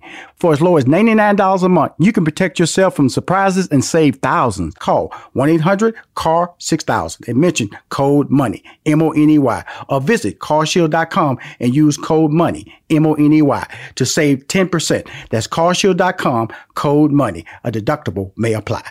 Welcome back to Money Making Conversations. I'm your host, Rushion McDonald. Well, you know, so I, I love it because that is straight street talk right there. That's street talk one on one. That's street talk one on one right there. You know, you know, oh, and, oh, and, don't and don't yeah, show up yeah. and don't show up. And yeah. Rhonesha got some new shoes on. Don't show up. Oh, and she over there. You gonna be she over there in a fine. She in a fine restaurant. She in a fine restaurant eating some seafood. Eating some seafood and owe me money. Come on now. Yes. you know, she, yes. you, you know what I'm saying? Rhonesha got some shrimp on your plate. You know, a pile yes. of shrimp, and you owe me a hundred dollars. Don't do that to me yes. because I, I love that you would. I would love that you were natural. That's why you're so successful. Because sometimes you got to talk to people in a natural form so they can understand. And what, you have to speak their language, and that's what I do. I speak the language of my people. Yes and break it down as simple as I can. Well, okay. Now, our, now, now, right now, our people they're struggling in, during this pandemic, and uh, you know the right. credit scores are being damaged, and we we all know when you hear that word thirty percent, and sometimes I suggest people take a cash advance and use part of that cash advance to make your minimum monthly payments, so your credit score won't, won't, go messed up. Because I tell people put yourself on automatic payment on the minimum amount. Okay. Yeah. And that way you use part of that advance that you took, set it aside so you can make those minimum month payments during this pandemic run. That way your credit scores, like you, you, I 100% agree with you. You cannot allow your credit score to get damaged. It get damaged. You just, you just defaulted into a worse situation for yourself. But how can these yes. people survive? And when I say there's people of color, minorities, you know, people who are already struggling and, you know, the, first of all, they gave us the $1,200 stimulus check, and then they gave us a six hundred dollar weekly check that ended July thirty first, and now they they told us that the CDC can sus- suspend evictions, but then at the end of the year you owe that money for the rent you didn't pay. How can we get around? So now imagine that. You know, imagine getting caught up after you are already behind, right? And you don't have no income. Now, right. how crazy is that? And but you know, I I agree with what you said. You know that cash advance, but once again, that goes back to see. Here's the thing: I tell people to already be prepared.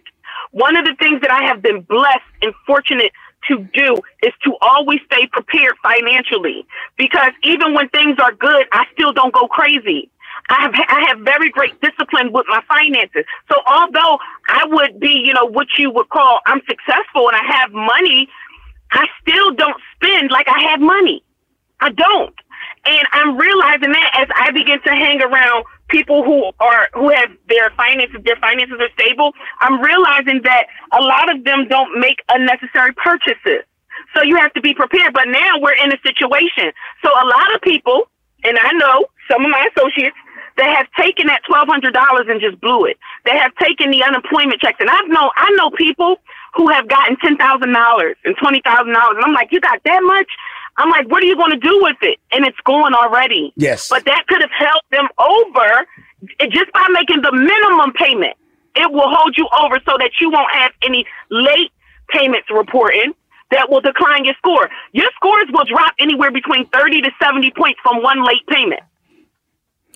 Wow. And um, yeah. The, can you tell them how those though how those, those, those scores are reported? Uh, not trying to complicate the conversation, but people need to know that you know electronically in that world, then people track you. They track you and they track your buying habits. Always, it always amazes you. me, Rhonesha, when I put my credit card in, and I mean like seconds, not even seconds later, it says approved. That that the, the yeah. even today that boggles me, God. That the amount of computer force that's tied to that is incredible. That because I know at the same, same simultaneously, I'm sure hundreds of thousand people are pushing their card in that same type of machine, a card card mm-hmm. reader, and simultaneously, and it's hitting the word approved immediately or rejection depending because on where you're at. It's data. All it is is data. And it's and it's like you said, it's tracking. They're tracking your payments. They're tracking your utilization. They're tracking even down to where you live at. You know, anytime you put on an application, I don't know if people are aware when you pull your credit, every address that you have lived at that you use to apply for something shows up on your credit report. So it's definitely a tracking system. But the credit bureaus are nothing but data companies, a billion dollar industry. They get paid to collect data. Right. To report your behalf to then sell to the bigger banks and financial institutions. That's all it is. Now, one of your favorite, or uh, I could say, nonprofits that you are tied to, or associated with, or created is called uh, Go Get Crowned. Tell us about why you start that. And now, now I have my points about. So actually, actually, it's queening now. I changed it to queening. Okay. Um, and I do a I do a mentorship program mm-hmm. for young girls between the and it's ages called of queening. 14 It's and called 21. queening, right? Q U E E I N G, right? Q U E E N I N G. Yes, Okay, and cool. I also wrote a book called Queening on Amazon. Okay, cool. hmm So, so Queening is a nonprofit organization for young black women, okay, from the ages of 14 to 21. And it's basically me giving them all of the life skills that I have acquired over the years. I'm talking about, you know, teaching them how to see money as a tool and not as just this tangible thing to just spend, spend, spend, spend, spend. Teaching them how to invest. I'm also a real estate investor and I have several female friends that are real estate investors. I bring them in to talk to my girls so that they can see other young black successful women or minority women who, because we have some Latinos also who look like them and come from communities where they come from so they can see the example. I also bring in my other entrepreneur friends from different industries. So some of my girls in the start of the program will ask them, you know, what interests you? Do you have an idea of where you want your life to go or where you seeing yourself? Where you see yourself in the next five, ten, fifteen years. So whatever that industry is that they choose, I try to get somebody to come in from that industry to um, talk about their experience, the ups and the downs, the highs and the lows, and then also ask them if they would mind mentoring my girls based off of the industry that they choose. Because I feel that that's super important too to have a mentor. Um, a lot of things could be prevented, a lot of trial and error if you have a mentor who can help you and assist you that you have access to along your journey. I feel like that's very important. So we teach home ownership. We talk about, you know, self-esteem. We talk about African culture and the beauty of being African and celebrating our features and celebrating our culture. We talk about money management. We talk about investing. We talk about all different types of life things that could actually enrich in, you know, their lives. I'm tell you, Rhonesha, you're one of my favorite people.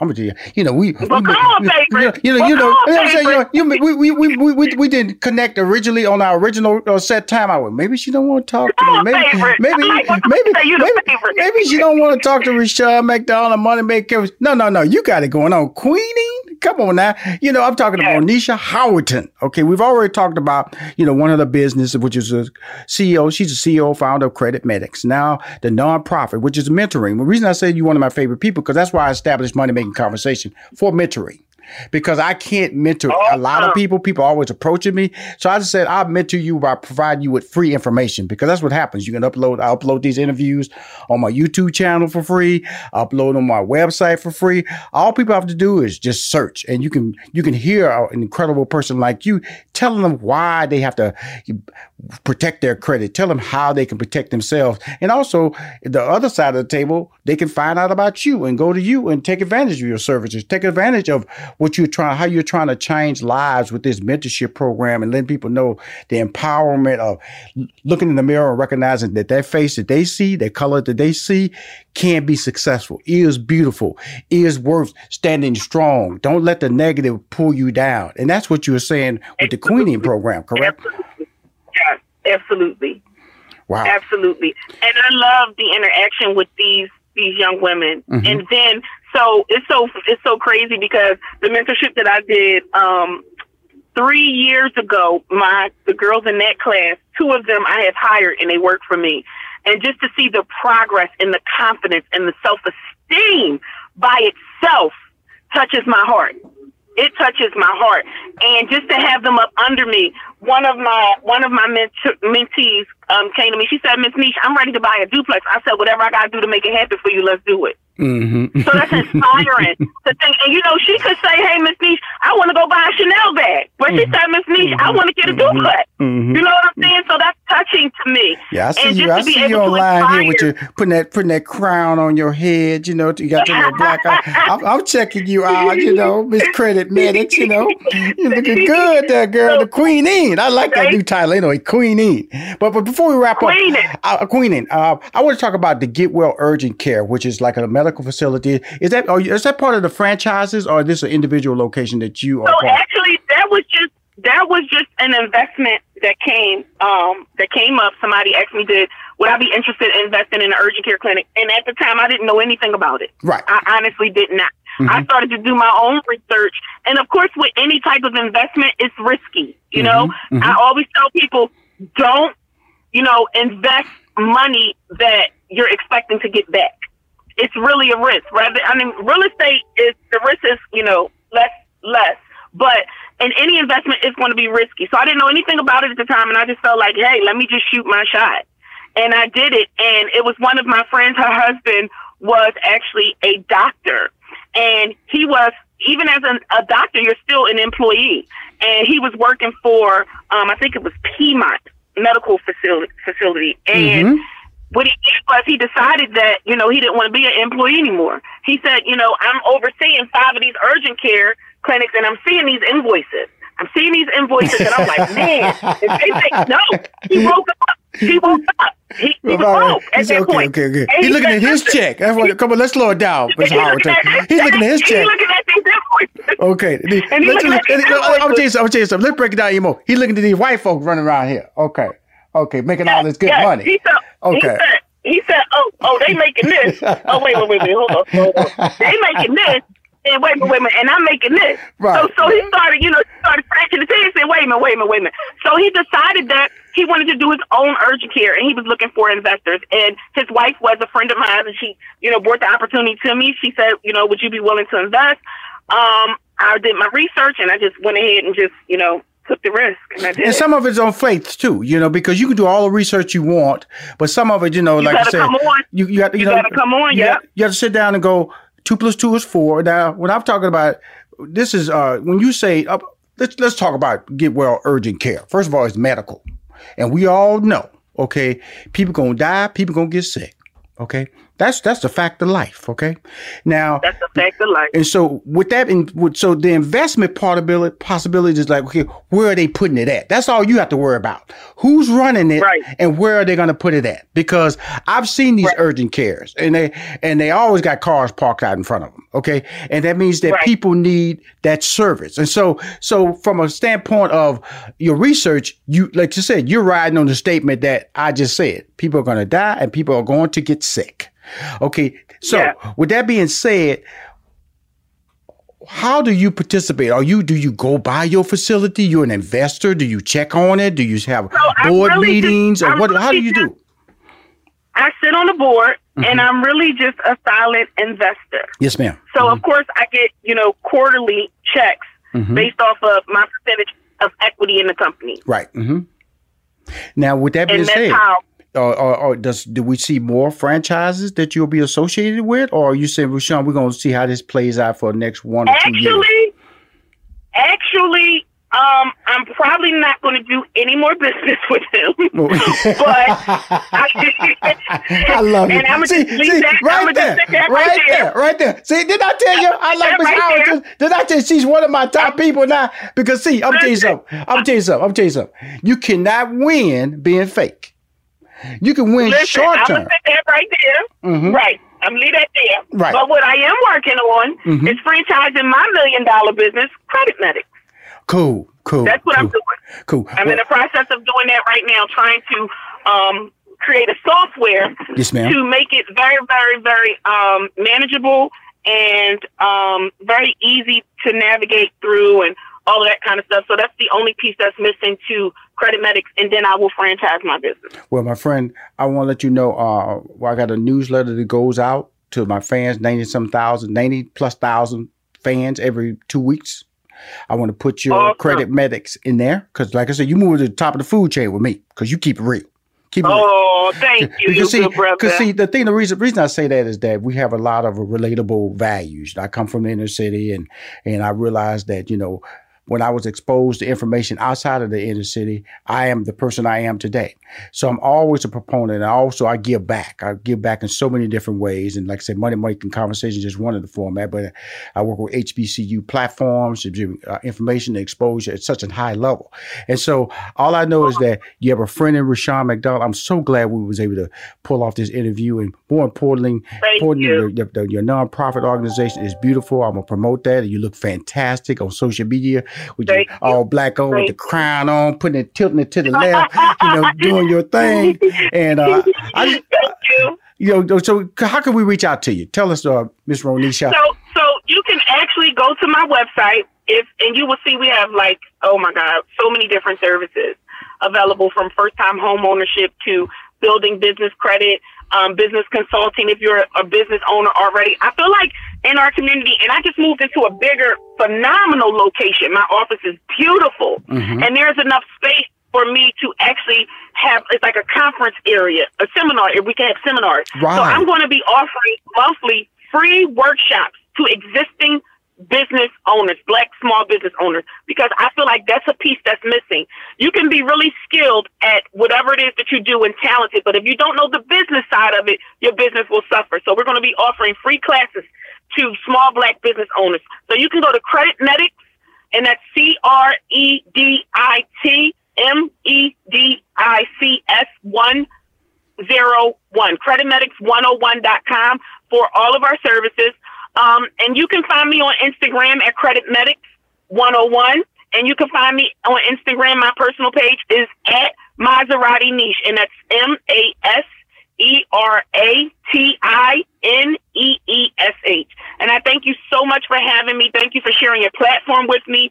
Um, peace and blessings to everyone listening. I'm loving on y'all. Okay, I'm loving on you too. Thank you for coming on the show. She's amazing. She's at the top of the food chain with money making conversations. So we're gonna be hearing from her again, and especially when you uh when you when you get that software that software done right and be able to franchise it, bring it to Rushion McDonald so I can sell it to my people first and put the word out about it because I believe in you because you're a real talker and you don't try to sell false hopes. And that's important in the, today in pandemic when we're being overtly affected by the virus, being overtly affected by the financial crisis that is creating in our household. We need information to overcome those obstacles. And my friend, Miss Howerton, she provides it. Thank you for coming on the show.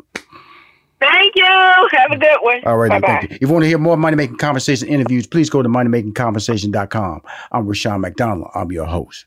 We'll be right back with more from Rushion McDonald and Money Making Conversations. Don't touch that dial.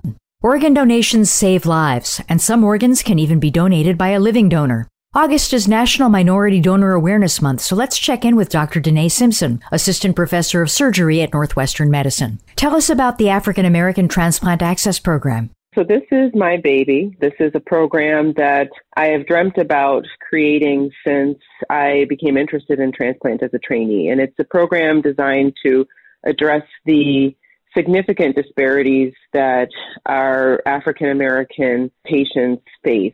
The program is designed to educate patients about transplant, let them know what transplant can provide to them, and to help them access the resources that they find so scarce and so challenging to access in order to get them on the transplant path and back to, you know, some type of meaningful life. For more information, visit nm.org slash radio. Hi, I'm Rushion McDonald, the host of Money Making Conversation. The Cafe Mocha Swag Award is a celebration of black men who are making a difference in our community by empowering others to reach their life goals. From civic leaders, businessmen, activists, celebrities, and everyday dads.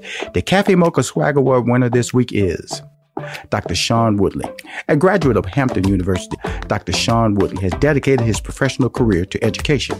He is the architect behind the educator movement Teach, Hustle, Inspire. He has written the best selling book, MC Means Move the Class How to Spark Engagement and Motivation to Urban and Culturally Diverse Classrooms. I firmly believe that education it's a key that can unlock so many doors in so many different directions. We need to be sure that the bright young scholars in the four walls of these classrooms across this country are being exposed so that they have something to shoot for, and education can do that. The Cafe Mocha Swag Award represents men who have strength, whose wisdom is assertive, and who is genuine in their spirit. Welcome back to Money Making Conversations. I'm your host, Rushion McDonald. My next guest, Glenn Robinson III, is an NBA basketball player. That's what you know when you see somebody, that's all you think.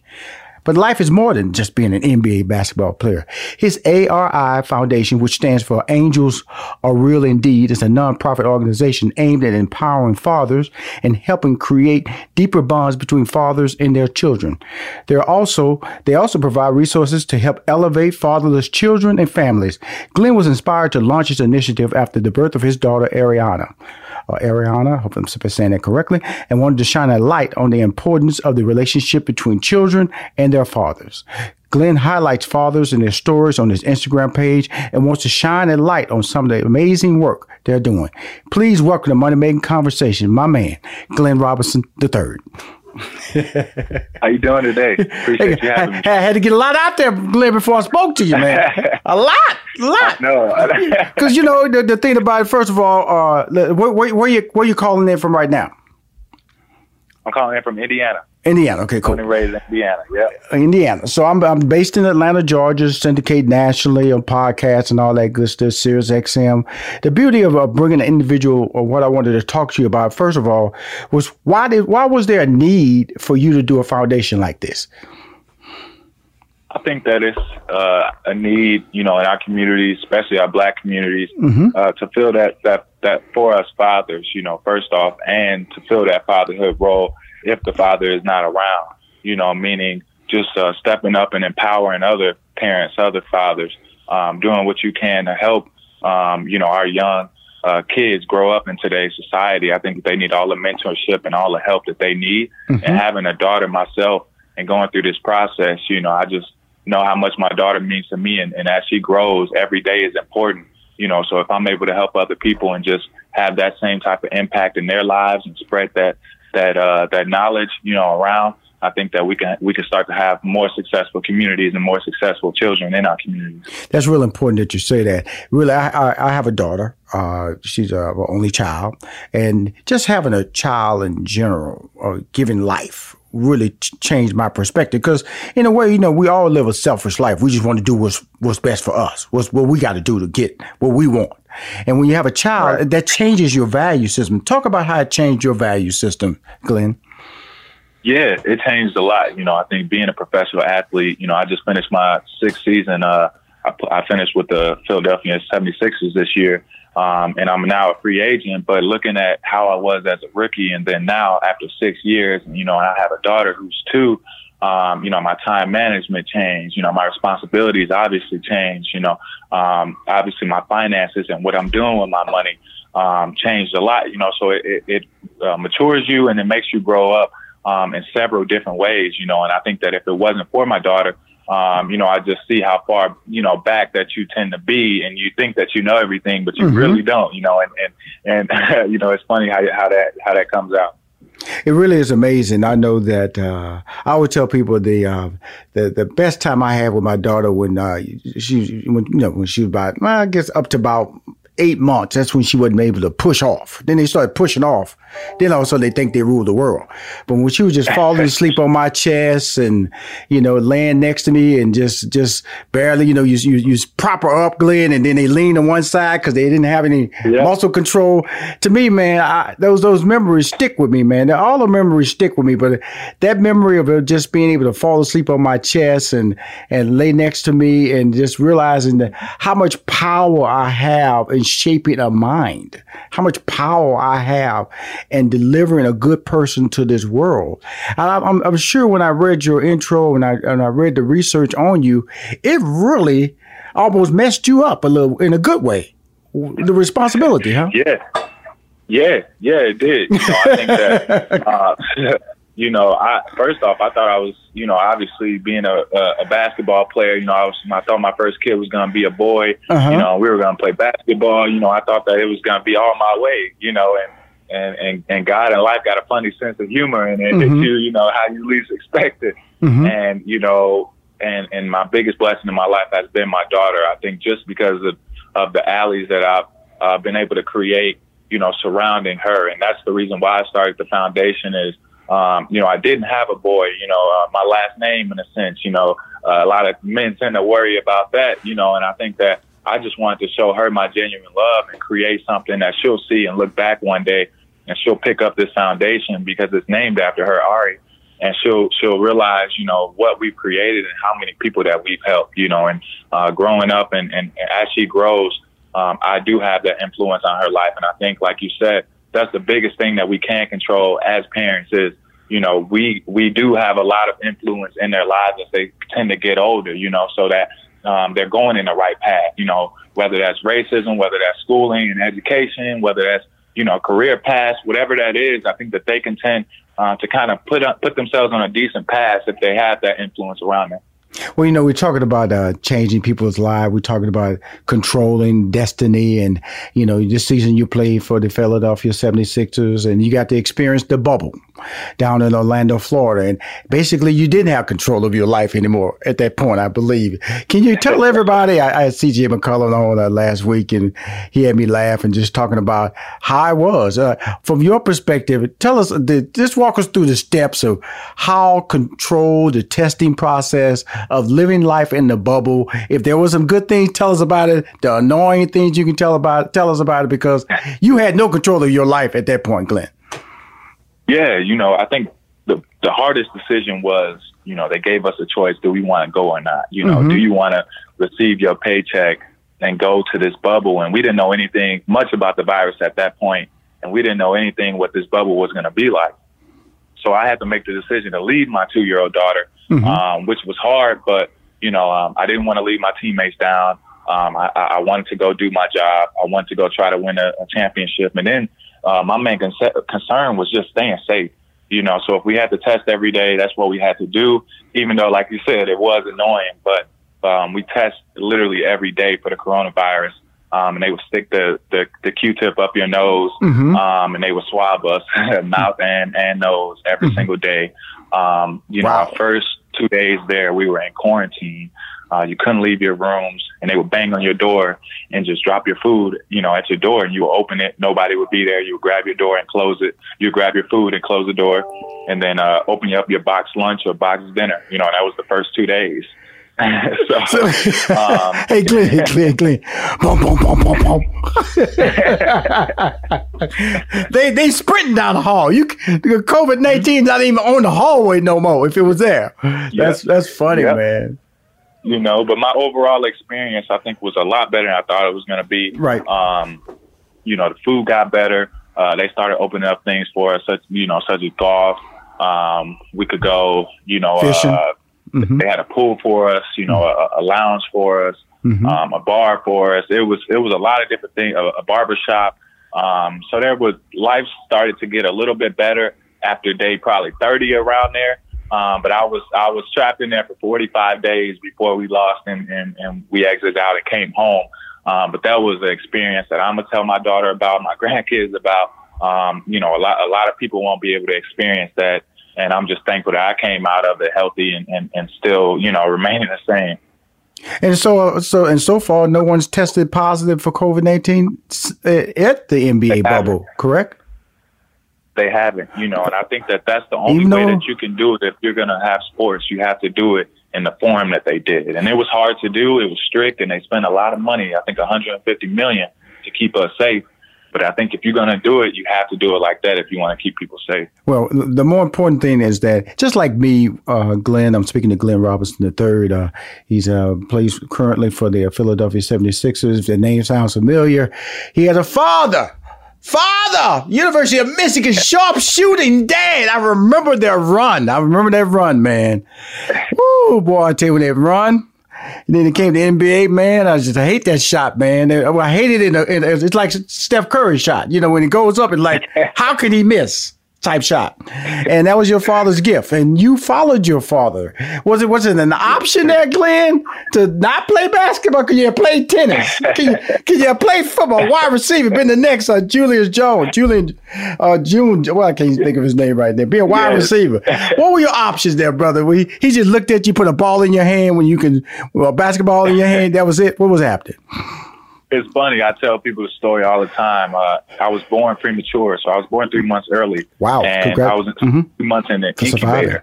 And my dad and mom put a little Purdue, you know, uh, they put a little uh, mini basketball in my incubator um, when I was young. So I like to tell everybody I've been, been playing ball since I was since I was in the incubator. You know, Six months. but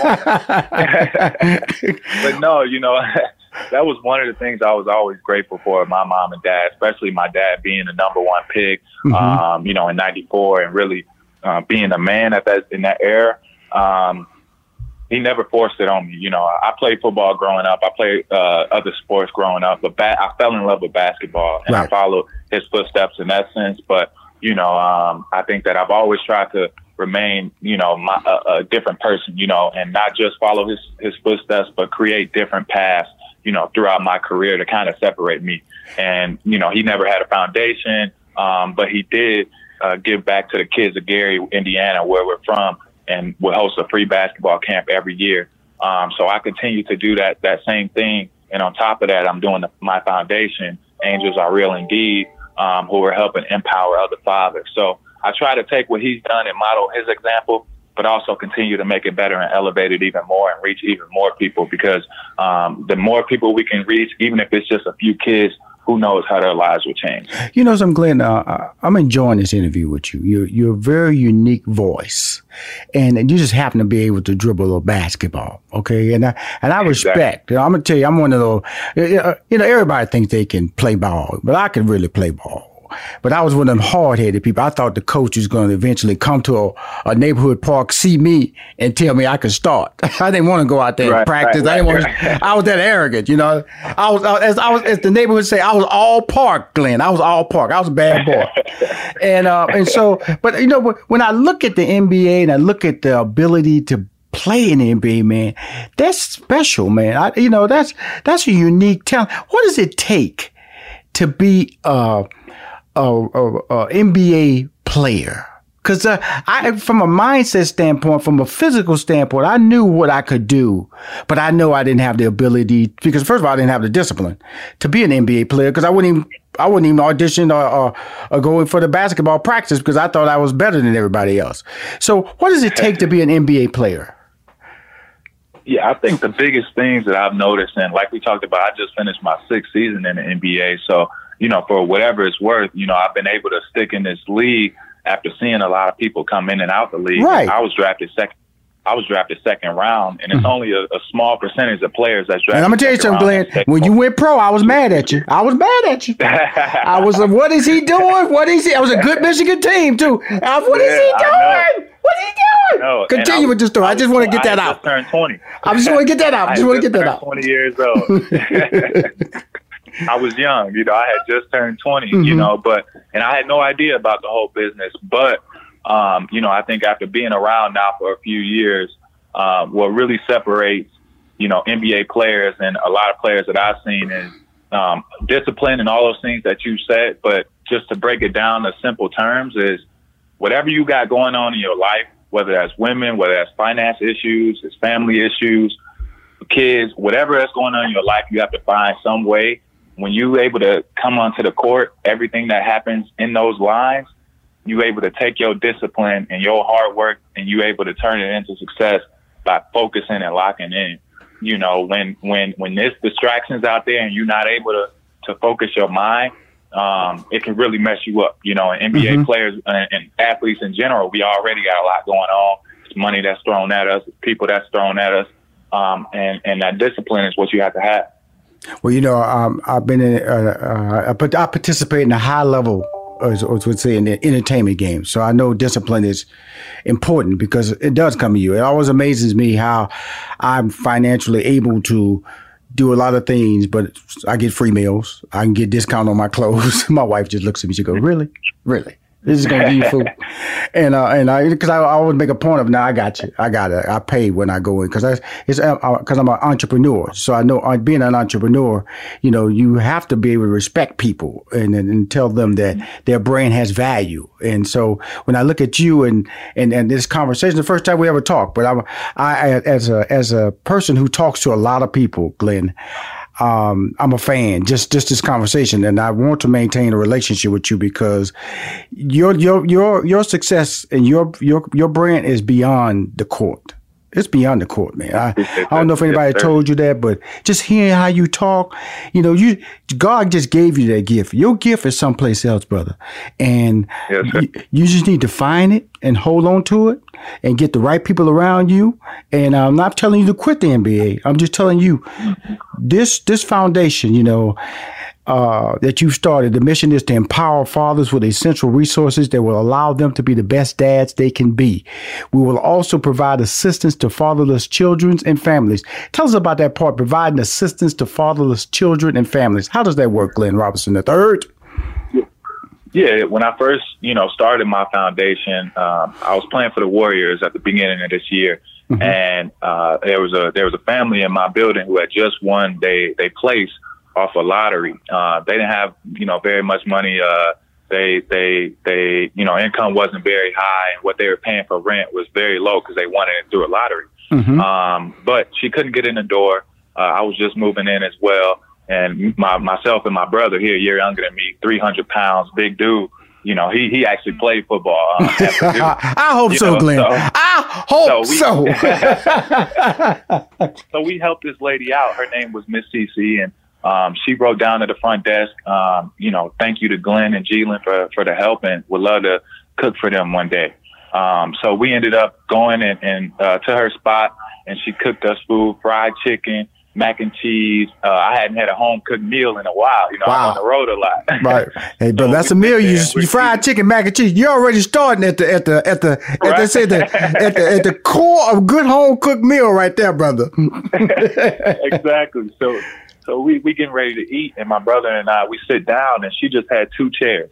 Mm-hmm. Um, you know, two two just patio picnic chairs. Mm-hmm. Um, and you know, we ate, and after that, my brother looked at me and he was like, you know, you've been talking about this foundation. I think the first family, I think the perfect opportunity would be to help them. Mm-hmm. Um, you got to get them a table at least. Mm-hmm. And I was like, you know what, you you right. And mm-hmm. we went. Uh, a couple weeks later, I surprised her, told her that we were going to go get lunch. I was going to take her out.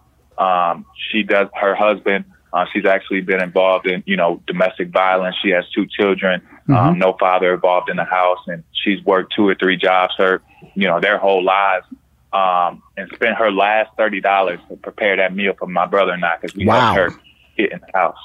Um, and I told her we were going to go get some lunch. Um, I furnished her whole apartment, uh, 26 pieces of furniture, and um, they they were sleeping on the ground, all mm. three of them and they now got beds to sleep on at night. Um, and she she just called me the other day, and her son just became a father, and she's now a grandmother. And I still maintain that relationship, and um, those are the type of families um, that we that we help uh, when we talk about fatherless uh, children.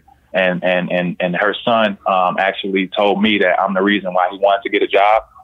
He went and got uh, he just started as an electrician. Um, he's on a path of success and as a father. So those those stories and those type of things that we do that mean a lot more than like you said anything that I can do on the basketball court. I'm able to help that family take them basically from off the streets and now that um, because I, I spent a couple thousand dollars, you know, on them, not even a lot of money, but to get them in a decent bed at night that's what it's about. You're listening to Money Making Conversations with Rushion McDonald. We'll be right back. Cars today are like a computer on wheels, but you can't fix any of these new features yourself. So when something breaks, it could cost you a fortune. And now is not the time for expensive repairs. That's why you need CarShield. CarShield has affordable protection plans that can save you thousands for a covered repair, including computers, GPS, electronics, and more. CarShield understands payment flexibility is a must. Plans are customizable and as low as $99 a month. No long term contracts or commitment. Plus, you get to pick your favorite mechanic or dealership to do the work, and CarShield takes care of the rest. They also offer complimentary 24 7 roadside assistance and a rental car while yours is being fixed. CarShield is America's number one auto protection company. For as low as $99 a month, you can protect yourself from surprises and save thousands. Call 1 800 CAR 6000 and mention code MONEY, M O N E Y, or visit carshield.com and use code MONEY, M O N E Y, to save 10%. That's carshield.com, code MONEY. A deductible may apply. Welcome back to Money Making Conversations. I'm your host, Rushion McDonald. Well, you know, it's really interesting, man, because I've been fortunate to um, change people's lives, you know, with with emotional assistance, physical assistance, financial assistance. And people just want to let you know that they're human. That's all. And once you can remove, uh, you know, a layer of embarrassment, and that's sleeping on the floor is a layer of embarrassment. Uh, uh, mm-hmm. old clothes that you got to wear to school or wear to work are a layer of embarrassment.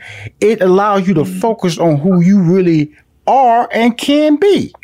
And that's what you did for them. But you know, you allowed them to walk into that apartment not stressed, to walk out feeling good because they felt like humans again. And and that, that's what that's what I was just uh, when I when I when this interview was scheduled, you know, they, they, they you know we have a meeting all the time, Glenn. Who who you gonna bring on the show? I said, Glenn, what what is what does he do? Because I'm not just gonna bring black basketball players on my show. And they said, well, this is fun. I did my research and I went, wow, wow. But what what is impressing me more is you though is you.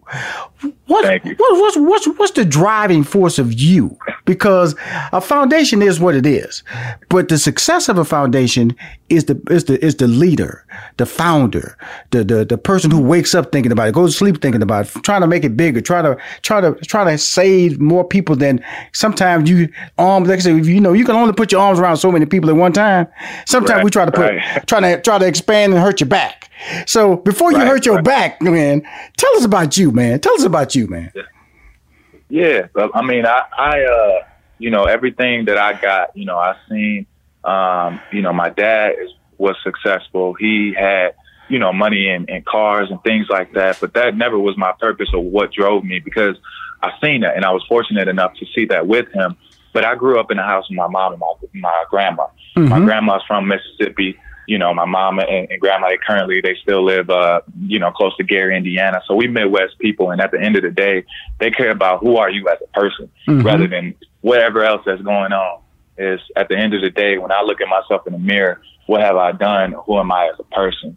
And I feel, and as I walk through just finding my purpose, I know that I don't know my, I don't, I feel like I don't know my exact purpose or mission yet, but it's coming. And through this foundation, like you said, um, I've realized that, you know, it's about helping the masses of, uh, amount of people from what I do as a professional athlete. You know, I'm able to take, you know, my six years experience as an athlete and able to talk to kids, able to help fathers, you know, different alleys of people that I can reach mm-hmm. um, and affecting people's lives. That's just who I am. And, and since I was first in the league, you know, I would find kids to kind of help out here and there or go to the hospital and visit the sick kids and play video games with them. It's just been who I am.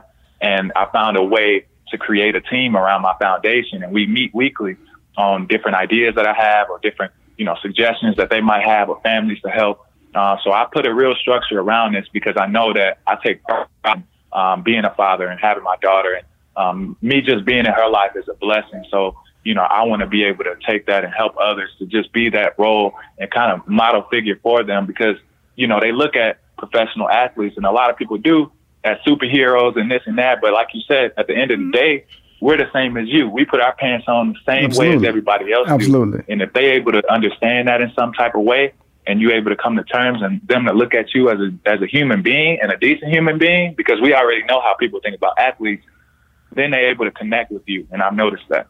Well, you know, uh, I'm connecting with you right now. Okay. And so, uh, I, I, know you, you got some swag down here that you're selling on your website, you know, got, you know, some selection. you sold out on the, uh, on the black t-shirt there, sold out. You know, got the hoop, got the jersey, got the, the, the, the dad hat, got the pullover hoodie, you know. So I, I'm telling you what, I got, a, I got a newsletter that goes out to 90,000 people and uh, and I'm a uh, it goes out bi monthly.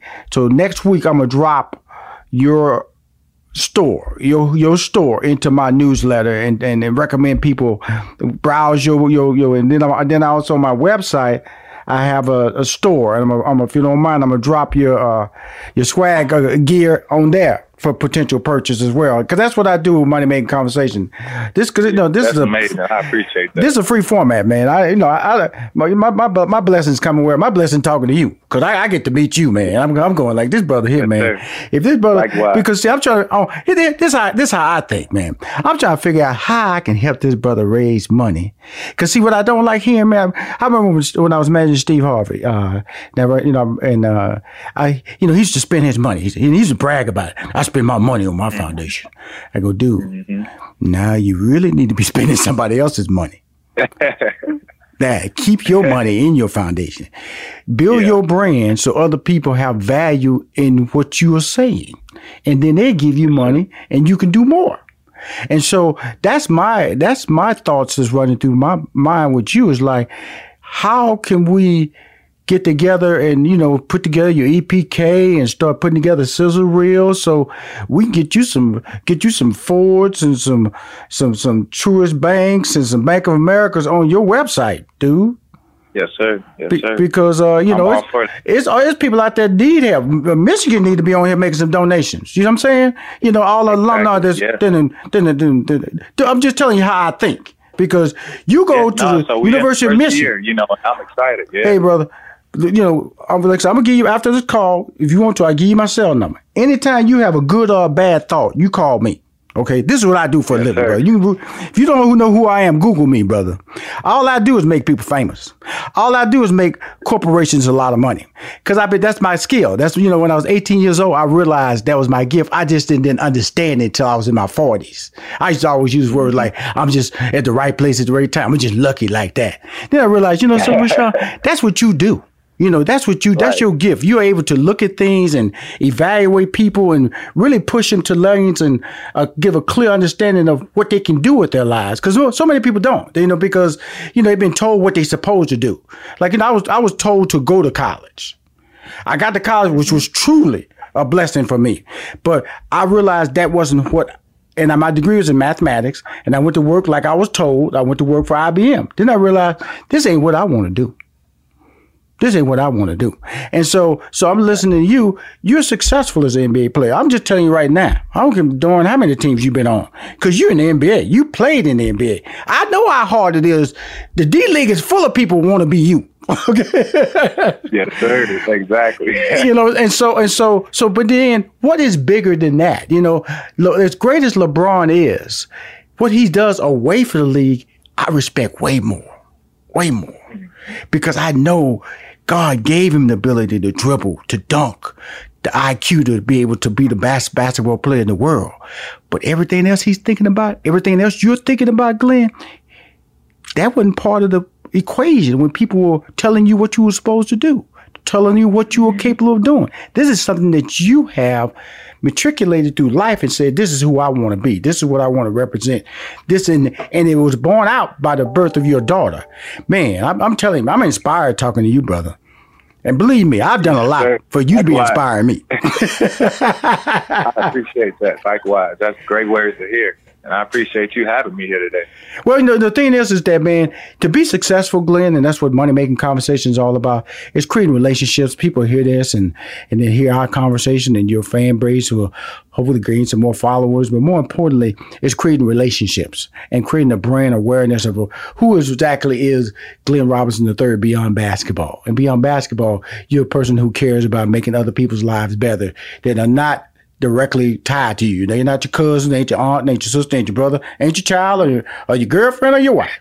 They're just people that you know need a a, a, a, a helping hand.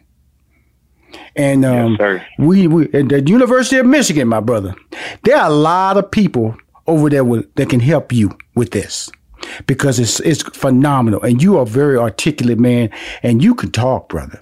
I don't know if anybody told you, but you can talk, man. You know, you I just appreciate you that. just need to go and realize what I just told you, and just keep talking. Glenn, just keep talking, brother. Advice, I'm just Glenn. keep talking, brother. I'm telling you, man. I'm, I'm, I'm way impressed with you, brother. I do. If you don't ever drill another basketball, if you keep talking, you're gonna be make way more money just because your ability to talk than your ability to dribble. I'm just gonna tell you that. Believe that. Believe the, the passion that I hear. That me and the, the ability to, to, articulate who you could be in life. You are impressive, man. I, I, I, I can, I can only say that to you verbally because of the fact that you have to believe that yourself. You have to. Yes, sir. Wow, man! Woo, man! I tell you, I love this show. I love, I love, I love reading what they say, a diamond in the rough. You see, you're a diamond in the rough, brother. You're, you're, you're, I just, I just look. No, you'll be, you'll be walking around and you see something just sparkle on the ground. You go, "What's that?" Yeah. You know, I, I look down and yep. go, "What's that?" That's Glenn Robinson the third. Yep. Pick them up. Come on, boy. We're gonna go do some things. We're gonna go do some things, Glenn. yeah, love you, man. I love you, man. I love you, brother. Angels are real indeed, man helping fathers become better in fatherhood and helping families without one, founded by Glenn Robinson III. Glenn, my man, I'm telling you, brother, as God is my witness, you're going to make way more money talking than dribbling in your life because you care about people and you want to make a difference in people's lives. And it all starts with your ability to think and articulate. And you do it very well. You just haven't accepted it yet. Accept it, man. Go on, go for it, brother. Go on, go yes, for it, brother. You walk on that damn University Mission campus with a with a EPK and a sizzle reel and walk out of there with several millions of dollars, brother. No more spending your money. Yes, no more. No more. Yes, no more. No more. no, sir. No more. Let's stay in touch. Okay, I definitely man. appreciate everything, and it's a pleasure. Okay, my man. Again, I didn't, I, didn't, I didn't just utter those words so I could just sweat on on the microphone. I uttered these words so you can hear me, Glenn. yes, sir. All right, brother. I want to thank you for coming on the show, Glenn, and we will be in touch, man. Because, like I tell you, man, to hear somebody like you talk and you're young, because I didn't, I didn't figure out, like, cause I didn't figure out my my success path until I was in my forties, and believe me, I had a lot of Mercedes Benz and a lot of big houses along the way, and a, a lot of good mm-hmm. times, and a lot of times I wish I wouldn't have participated in, but they were all good memories right now. Because when you get old, all you can live off is just your memories, okay? But uh, but again, my brother, thank you for coming on Money Making Conversations, okay? Yes, sir. Thanks a lot. I appreciate your time. Yeah, get my contact information so we can we can hook up. But but again, I'm gonna put you okay. your whole your whole swag in my not this week's but next Wednesday's newsletter, and uh, just to get the word out, man. I'm I'm I'm a Glenn Robinson the third fan. We're gonna get these Angels are real indeed brand off I love that logo, by the way. It's outstanding. We're gonna get it off the. Oh, it's gonna be on fire, man. It's, it's, I'm just telling you, man. You walking around too many millionaires, brother, be spending your own money. Now stop that. Yes, stop sir. that today. Exactly. Okay. we good, brother. Let's do it. We talk soon, man. Bye bye. Yes. Talk soon. Okay, thanks. Mm-hmm. If you want to hear more Money Making Conversations, please go to moneymakingconversation.com. All the interviews are there. I'm Rushion McDonald. I'm your host.